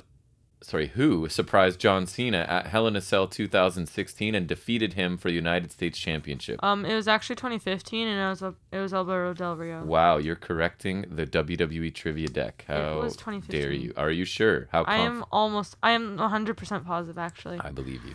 Um, Del Rio was probably gone by Hell in a Cell 2016. It could be gone for good. Good riddance. Plus, I remember Hell in a Cell 2016. I watched, and the U.S. You- title match was Roman Reigns and Rusev in Hell in a Cell. He And it was is the opener. So 10 pounds of garbage in a 5 pound bag, that man. So Nah. see you later. Uh, JBL and Big Show competed in what kind of match for the WWE Championship at No Way Out uh, 2005? barbed wire steel cage. Why would you know that so quickly? I even know the finish. Um, Tell me. JBL got chokeslammed through the ring, and he won by crawling under the ring outside the cage. I feel compelled to say it Because sometimes, there's folks. barbed wire on the top. He has not seen these questions. He doesn't even know what I'm gonna like the topic of that anything was before in, we um, start. the encyclopedia book. He I just remember. knows things. He's been reading WW Encyclopedia since what age? I don't know. eight at eight, least. eight years old. That was when I So started. you've got a good six years of WWE trivia memorization. that, what that would be how long? Yes. what WWE superstar lost and won a WWE championship at No Way Out 2009?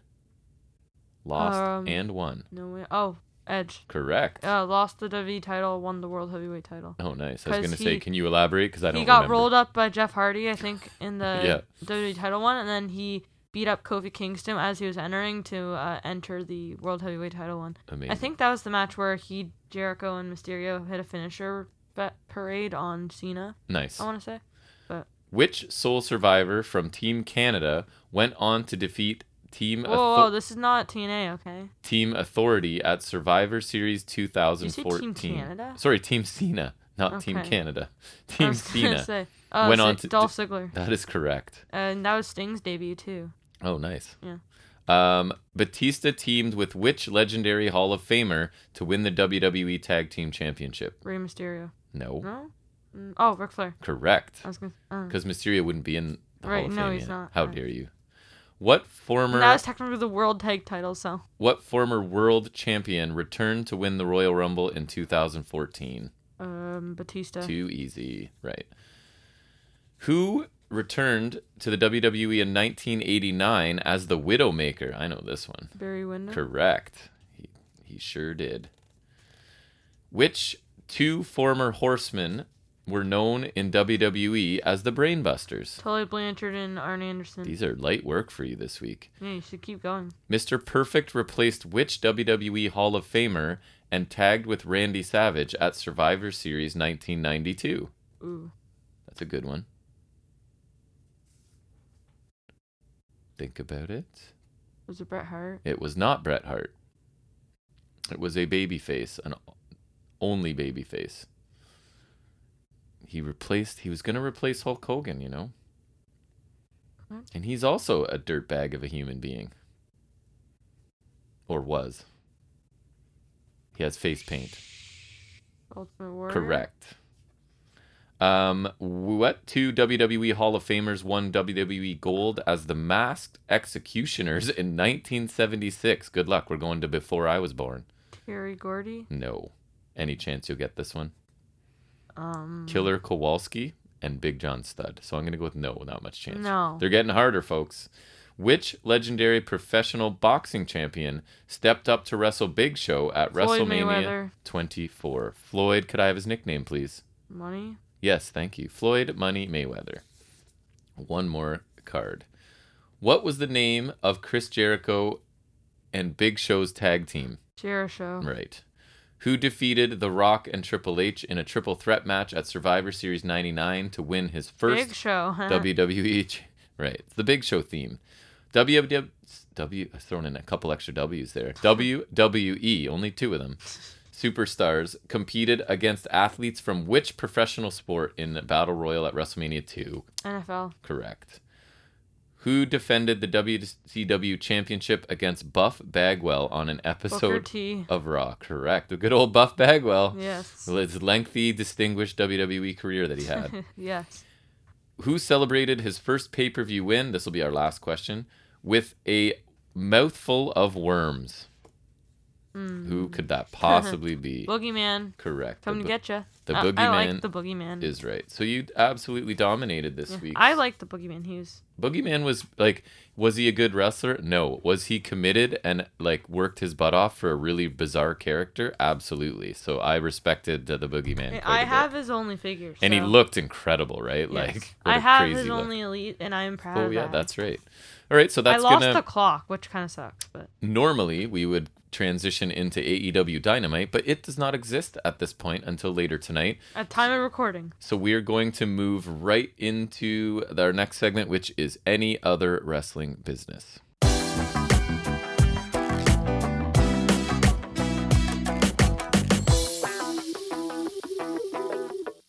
So we're gonna start out with talking about Impact Wrestling this week. Uh, you watched a little bit of it, right? You were kind of there for uh, some. I don't remember what I watched, but, I'll, I'm sure it'll come to I me. might refresh your memory, right, as I talk about it. So the episode starts with a recap of the main event from last week where Christian and Josh Alexander teamed up and defeated Ace Austin and Madman Fulton, as well as sort of showing us the returning Christopher Daniels, who's seemingly trying to insert himself into the Impact Championship picture.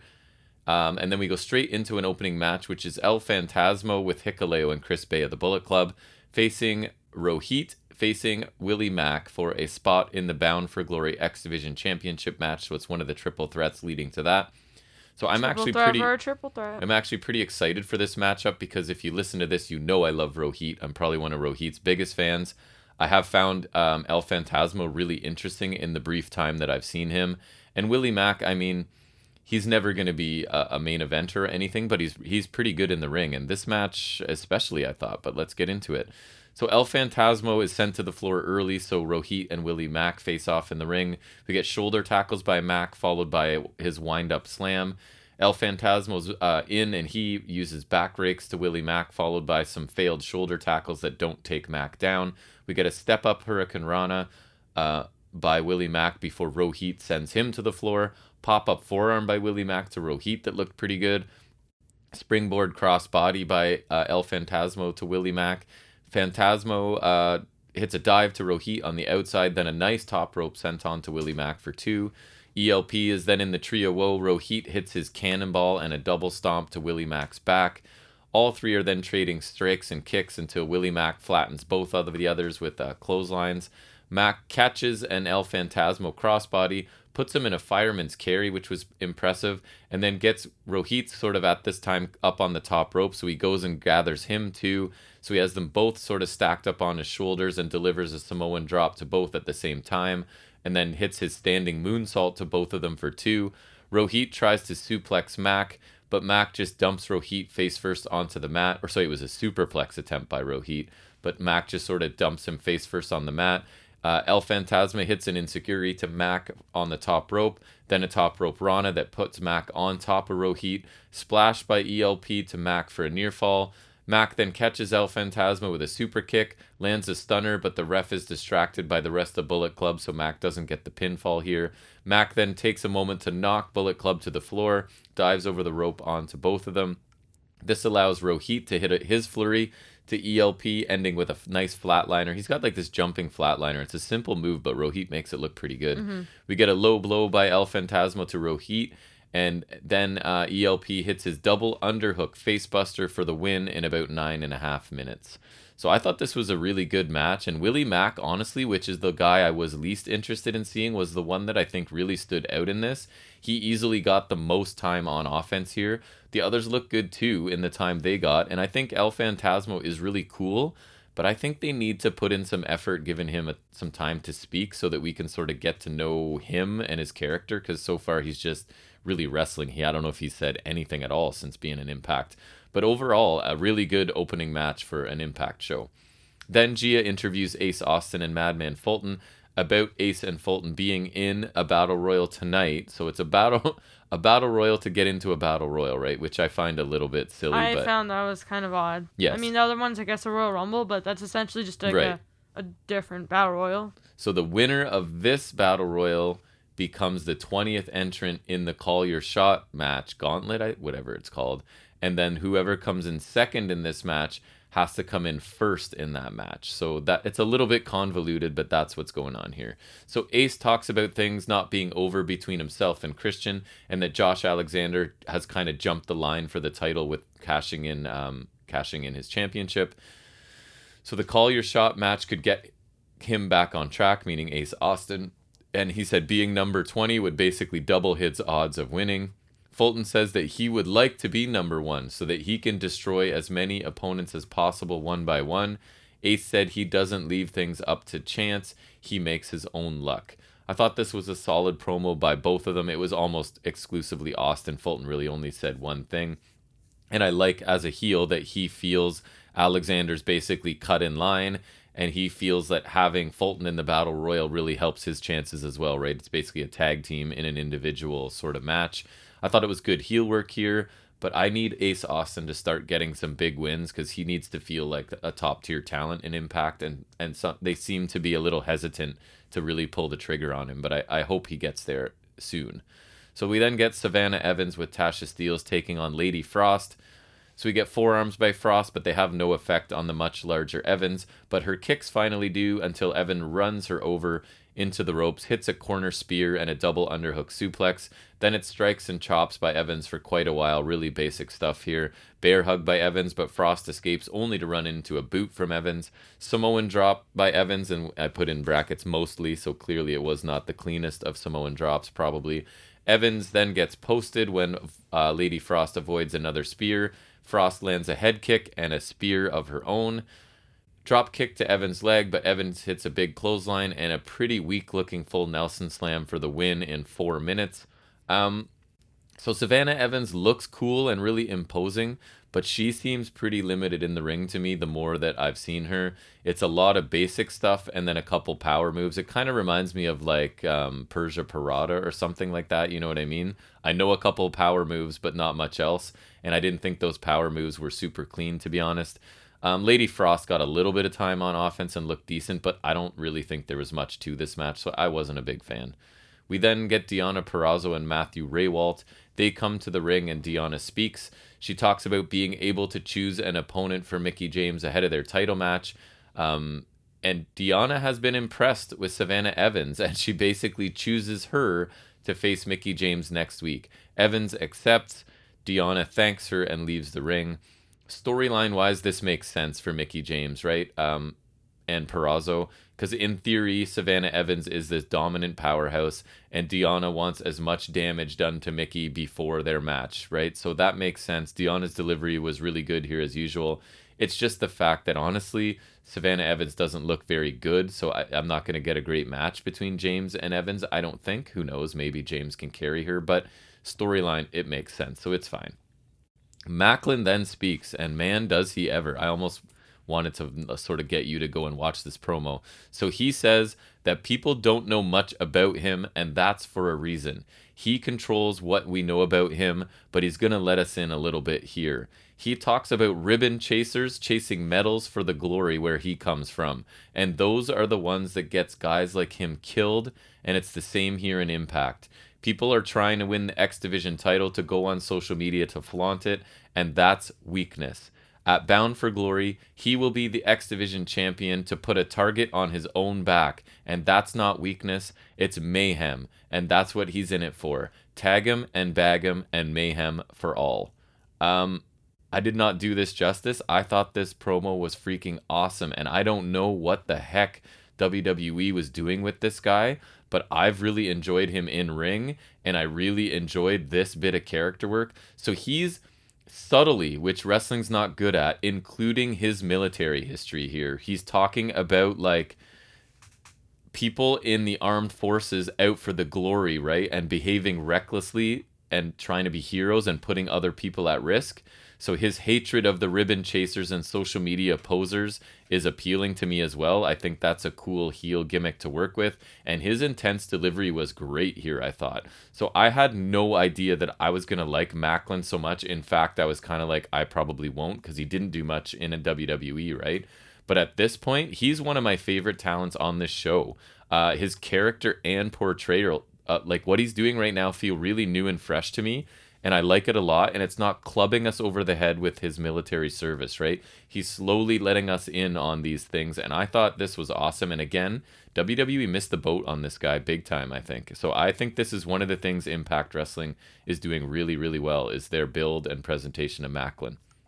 So Gia Miller, and I even think just adding to the subtlety, I think he's still undefeated in Impact, and they're really not like hitting us over the head with that or even mentioning it yet. So Gia then congratulates Gail Kim on producing a su- successful Knockouts Knockdown show.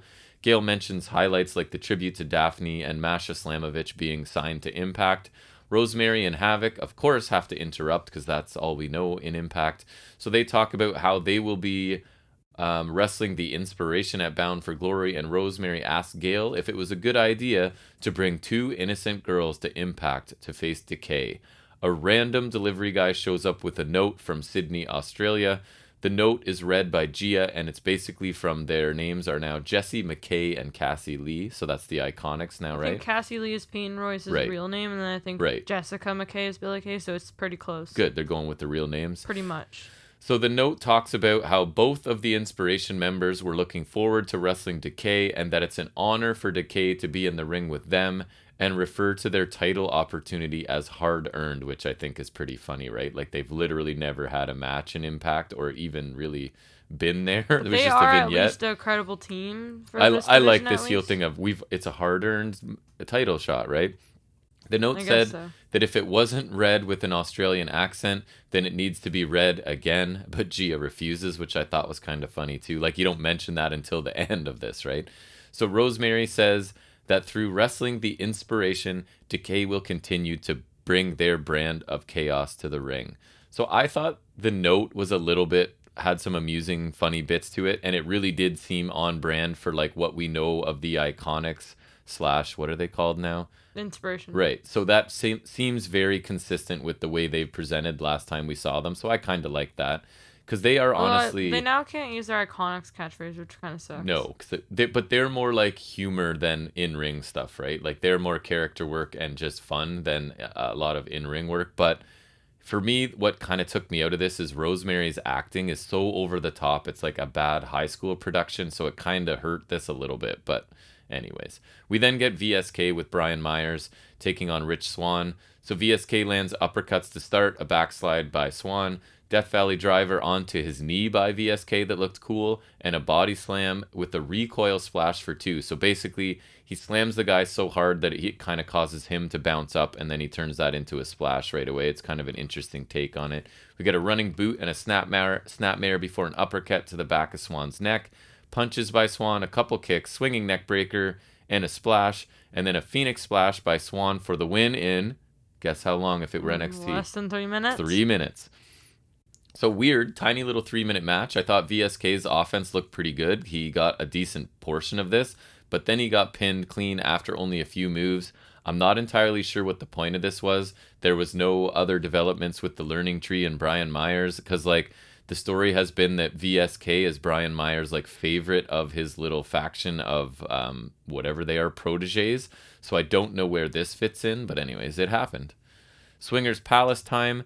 Swinger is still packing up the stuff because that looks like his casino is ending. Please, please, please let that be the case. Swinger says goodbye to his employees, including Bravo and Hernandez. One of the Swingerellas then takes the moment after being encouraged by Alyssa to go over and basically profess her love to Johnny Swinger. Swinger says there are two rules in the business don't fall in love with a Rizat and don't fall in love with the swingman because Johnny Swinger is not a one woman man.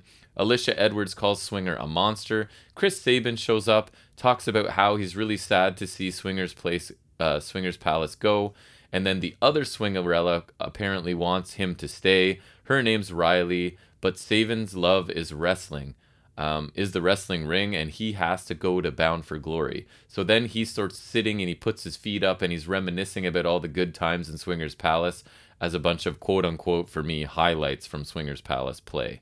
So I don't know, man. This was a pointless waste of time. It's not funny. It doesn't further any stories. The interaction between Sabin and Swingerella came out of nowhere, I'm pretty sure.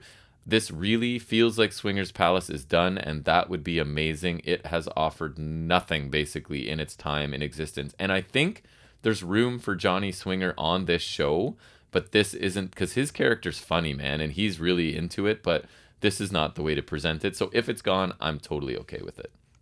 Heath walks into D'Amore's office. He's ready to sign his contract now that he's healed from his injury. Scott D'Amore agrees since he's a man of his word. He hands the contract to Heath. Heath asks him one more favor. He wants to face Violent by Design with Rhino as his partner. D'Amore says he'll do it, but does Rhino even want to be Heath's partner? Heath says he'll talk to Rhino because this is not the Rhino that we know. Heath signs the contract, thanks Scott D'Amore, and leaves. So Violent by Design lately have been made to look so weak. I just don't have any interest in this story. I'm not the biggest fan of Heath or Rhino either, so I don't think this was a bad segment and Heath's doing a good job in this role. It's just not something I'm interested in cuz to me if you beat Violent by Design right now, that's not really a big deal. Most people are beating them in whatever combination. They talk a big game and then don't really deliver. So, not super interested. Chris Sabin with Juice Robinson and David Finlay taking on Chris Bey with obviously Hikuleo and El Fantasmo are here with them. So we get a lengthy lockup to start. Holds and counters showcasing the quickness of both of these guys. El Fantasmo gets on the apron. Bullet Club are sent to the back, which I kind of really like because we're going to get some one on one action here. Snap suplex by Sabin. Nice hesitation drop kick to Bey as he's hanging in the tree of woe. Elbow drop to Sag- Sabin, who's hanging over the second rope.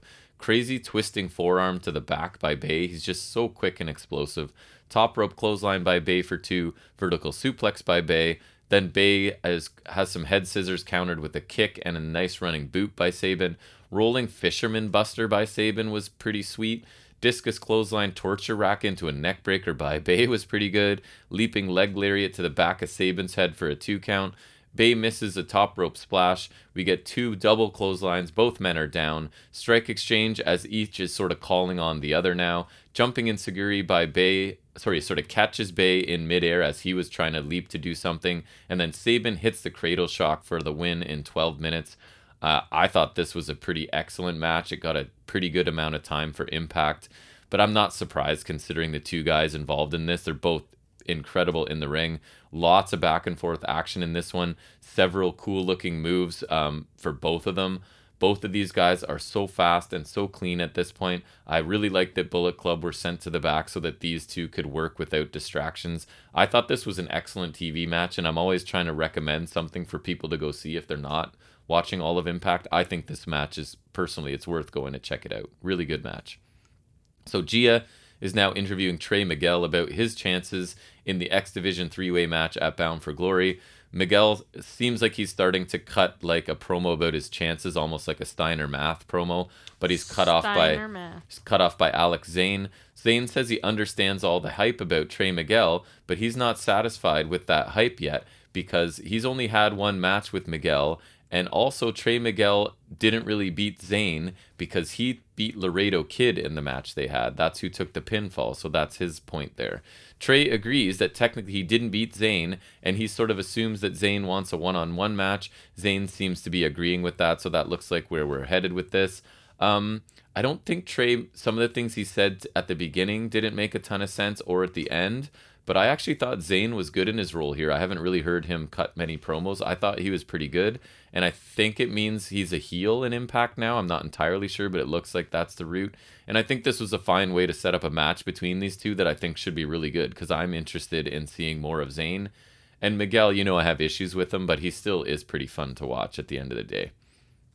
So we then get our standard the black and white Good Brothers promo where Anderson. Oh, I did see this. It was really stupid. Yeah, this is what they've been doing because they're traveling with AEW, right? So it's kind of like we can't have you forget about our tag team champions, even though they're gone for months. So it just feels like those guys flip on their cameras and in one take, right? They just shill for their merchandise. They drop names of people they know. They hype their match at Bound for Glory, and that's basically Right. all it was. So I don't like these segments either. It just feels kind of lazy that they're just allowed to do whatever they want. And hey, guys, just send us a little like 30 second video while you're on the road, I mean, just to remind people you it's exist not like Tessa Blanchard last year where she just didn't. didn't do anything, right? Um, but yeah, these feel really just sort of like lazy segments. These guys send in a video to and they put it on TV. So we then get what is technically an intergender battle royal in the main event. Yeah, I did for- see. well, I sorry. think it was like uh Kimber Lee and uh, Yep. What's her face in there? Brandi Lauren was in there, and a few others. Alisha was in there. Uh, there's a few other women in there as well. Rachael Ellering was in there. So that's the main event match. There is another segment after this. So again, the winner of this battle royal will be in the number 20 spot for the Call Your Shot battle royal, and the second place finisher in yeah. this one will be first, right? Um, so Again, a battle royal for a battle royal, which seems a bit interesting. But Moose eliminates Alisha right away because they've got a bit of a story going on there. I don't have too many highlights because this was standard. Like the ring is full of people, punchy, punchy, kicky, kicky, right? Basically stuff. Swinger eliminates himself because he's afraid of Kimber Lee and Brandi Lauren. The learning tree at one point catch Myers as he's about to be eliminated, save him, and put him back in, but he gets eliminated pretty much right after that. Anyways, Fulton throws Brandi Lauren onto a crowd of people and then at some point he got hit with mist. I didn't quite catch even when it was. So Moose, Fulton, Morrissey, Sabin, and Austin and Ace Austin end up being our final five. But a double boot from Moose and Morrissey eliminates Fulton. That was a little awkward, right? Because he was a bit too far from the ropes, and he just had to like backpedal to the ropes and then still like flip over them. Um, it was a bit of an awkward elimination. So the three remaining heels are now ganging up on Sabin, as makes sense. So Morrissey and Moose throw Austin onto Fulton onto the floor and eliminate to eliminate Austin. Uh, Moose ends up on the apron. Sabin hits a low drop kick to eliminate him. So Moose stays. He helps save Morrissey one time from elimination, and then he leaves. And basically, Morrissey eventually eliminates Sabin. It wasn't even ultra dramatic, right? He just kind of like tossed him over the Yeah. top, and that was it. So a really standard battle royal, not much of consequence happening. Honestly, the only interesting part of this was Sabin lasting so long despite facing two monsters on his own, basically, right? And having to wrestle a match already, a really good competitive match on the show. So that was the only story was this little guy in a match that favors big guys who's already wrestled a really long match today, sort of going this long and showing his heart And and, he'll have to go to the distance. Um, Right, and that also good point puts him in the number one spot now for the call your shot, right? So I hope Morrissey and Moose are going to use this for if they end up winning the next one, right? They use it for a tag team title shot, but it also, if one of them wins, could be like they're going to use it for a singles match and annoy the other one. But anyways, it, there's a lot of places they can go. But I thought this was a largely uneventful main event match, to be honest. But um, putting Morrissey again, they're finding ways to protect this guy because he can't really wrestle. So putting him in, putting him in twentieth in the next one makes sense, right? Because he doesn't need a lot of time in the ring. No offense. I know you like him, but he's he's somewhat limited. Uh, we then get a unlimited. Boom, roasted. we get an a little vignette here hyping the Impact debut of Minoru Suzuki. Yes, please, I said. Um, so then the main event, which you definitely watched with me, was Josh Matthews sitting down with Josh Alexander Oh and yes, Christian the, in the, ring. The main event. Yes. So Matthews asked, sorry, this is a pretty lengthy segment here. So Matthews asked Christian how it felt to pin Kenny Omega for the Impact title on the first episode of Rampage. I think it felt pretty awful. Christian talked about his comeback from his seven year retirement. He didn't come back to do Christian's greatest hits. He came here to be the best and win championships. He says the Impact title is dear to his heart because Impact got behind him earlier in his career when nobody else would. Matt- Matthews then asks Alexander what his thought process was behind cashing in option C. Alexander says that the X Division means a lot to him, especially after his run as a strong tag team wrestler. But and wrestling Chris Sabin, possibly the greatest X Division champion ever, gave him that push to go to the main event and to invoke option C. He said it's difficult to give up the title, but the world title is much sweeter, and he has no regrets about giving up the X Division title. Matthews then talks about Christian and Alexander both being Canadian and both fighting through career ending injuries. Matthews asks Christian if he sees a bit of himself in Alexander. Which I didn't like because he literally just pointed out something that he could see, like, for Yeah. himself. So it's like, Setting it up. he literally just gave him examples. Right. Christian said he sees hunger and passion in Alexander and knows that Alexander has been overlooked. But that's where the similarities end because Alexander will find out that nobody compares to Christian because he's a ring general and he doesn't mean any disrespect to Alexander, but he's basically not in his league. Matthews then asks Alexander if he sees any of himself in Christian. Alexander talks about growing up close to where Christian did, and he agrees that he's looked up to Christian his whole career. Alexander feels that he's the wild card at Bound for Glory because he knows all of the cards Christian is going to play, being a lifelong fan of him, basically. Matthews asks Christian how he's approaching this upcoming match differently from other matches. Christian says he's been in this spot before, and that's Alexander. And that Alexander's issue is that he lets his emotions get the better of him. Bound for Glory is sink or swim, and they when they get into the deep waters, he's gonna learn that Christian's a really good swimmer. He said he's a fan of watching I too am a good swimmer. He's a fan of watching wrestling too, and he has followed Alexander's career since Alexander won the tag titles. Matthews then calls out Christian for saying he knows Josh Alexander, and they go back to a clip. I thought this was a nice touch from an AEW press conference where the fans said they wanted to see Christian face Josh Alexander as a dream match, and Christian says, I don't even know who that is, right? So Christian lets out a nervous laugh and said, Oh, he was just kidding about that. And Alexander said Christian was either lying then about not knowing who Alexander is, or he's lying now about following his career when earlier he said that he didn't even know who he was, right? So I thought that was a good Right, point as yeah. well. He said he's lost a lot of respect for Christian, and Christian's going to find out at Be uh, Bound for Glory what happens when you face the walking weapon. Alexander then marches out of the ring to the back, and Christian sort of ends the show by saying that this his point is proven and that Alexander can't keep his emotions in check. Did you have any thoughts on this? I I thought it was fine. There's some stuff where it's like I didn't like that. Like, he literally gave examples of like, oh, this is how you're similar. Do you see any Yeah. Do similarities? you? Here's But how you're similar. Are you I similar? thought it was fine. I like the touch with the press conference as well. Yeah, me too. I, I've enjoyed the build to this match and the dynamic between like these. They're both technically baby faces, but it feels like they each one really thinks that they're better than the other one, and they kind of can't wait to prove it. Right? They both have a little bit of edge to them lately, even though they're kind of baby faces still.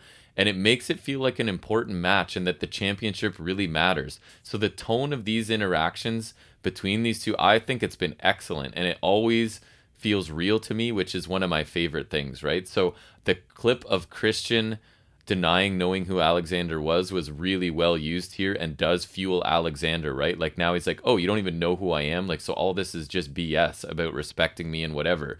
in one sense you're lying in one case or the other, right? So I like that that's pushing Alexander a little bit further. I thought this was a really good segment and it helps to build to this match that I'm really really hoping and I think that's what we're getting that this is the coronation of Josh Alexander of the face of this company, right? When Right. they're putting this much work into building this, I really think it would be a mistake to have Christian retain here. And I don't know what you do with Alexander after that, right? So I feel like we're getting Give what I want. monster run. I think we're getting what I want, and Alexander wins this, which would be awesome. So overall, I quite like this show. Highlights would be the opening three-way match, the excellent Sabin Bey match, and the main event segment um, with Alexander and Christian. The low lights were the Swingers Palace segment, of course, uh, the Good Brothers promo, and Rosemary's acting. Still, uh, overall, the good outweighed the bad. I felt like this was a B plus show because I was mostly entertained and it wasn't too much of a chore. Right. Uh, and then all I wanted, the only other thing for any other wrestling business I wanted to talk about was I quickly checked out a little bit of Rampage. So I actually watched uh, more of the, what is it called, the buy in than the actual show because the buy in had Bobby Fish pinned uh, Lee Moriarty with a head kick. And I honestly really liked this match. And I thought Bobby Fish looked awesome. He looked like it was kind of like a relentless, varied attack, like designed to stop Moriarty, who's like really quick, right? I thought Fish looked like a killer in this match, and I, I really liked it. I also watched Punk Sydal, which was the opener of the actual Rampage, and they got a lot of time. It was a good, it was a good match. I don't think it was great. Um, Sydal got plenty of time in control of this match, and the crowd was like super into it and really into CM Punk for sure. And then we watched just before coming down here, right? on the um it was on the buy-in show too so free on youtube was minoru suzuki taking on daniel bryan and i I think i liked it more than you i pretty much loved this match you thought it felt kind of formulaic but that is the sort of japanese strong style i just love those sort of delayed lengthy slow like their strike exchanges and calling each other on to just keep kicking and chopping each other and just little things that Suzuki does, his facial expressions, I think are among the best I've ever seen. When he escapes a hold, it looks like he's actually escaping. Like you can kind of see him thinking about how to get out and sort of implement it. And also when he barely kicks out of a pinfall, it really looks like he's barely kicking out of a pinfall. So I thought this match was awesome. I really got into it and quite enjoyed it. What did you think of it? I don't think you liked it as much as I did, but Uh, I I almost loved it. Yeah. I thought it was pretty good, but I mean, it's always the strike exchanges with Suzuki. Like I know it's strong It style, is. but like I would like it if he changed it up a bit. Like I feel like it was ex- it was almost the exact same with Mox. Yeah, it felt like the match Like was it, it was good. It was good. It but- felt like the story they told was a match where they know they pretty much have to kill the other guy, right? And that they're going to try and do that. I don't know. I, I really, really enjoyed it. But I think that's going to bring us to the end of any other wrestling business, right? And move us into our final segment every week, which is Jack talking about the world of wrestling action figures and whatever's new in a segment we call Figuring It Out with Jack.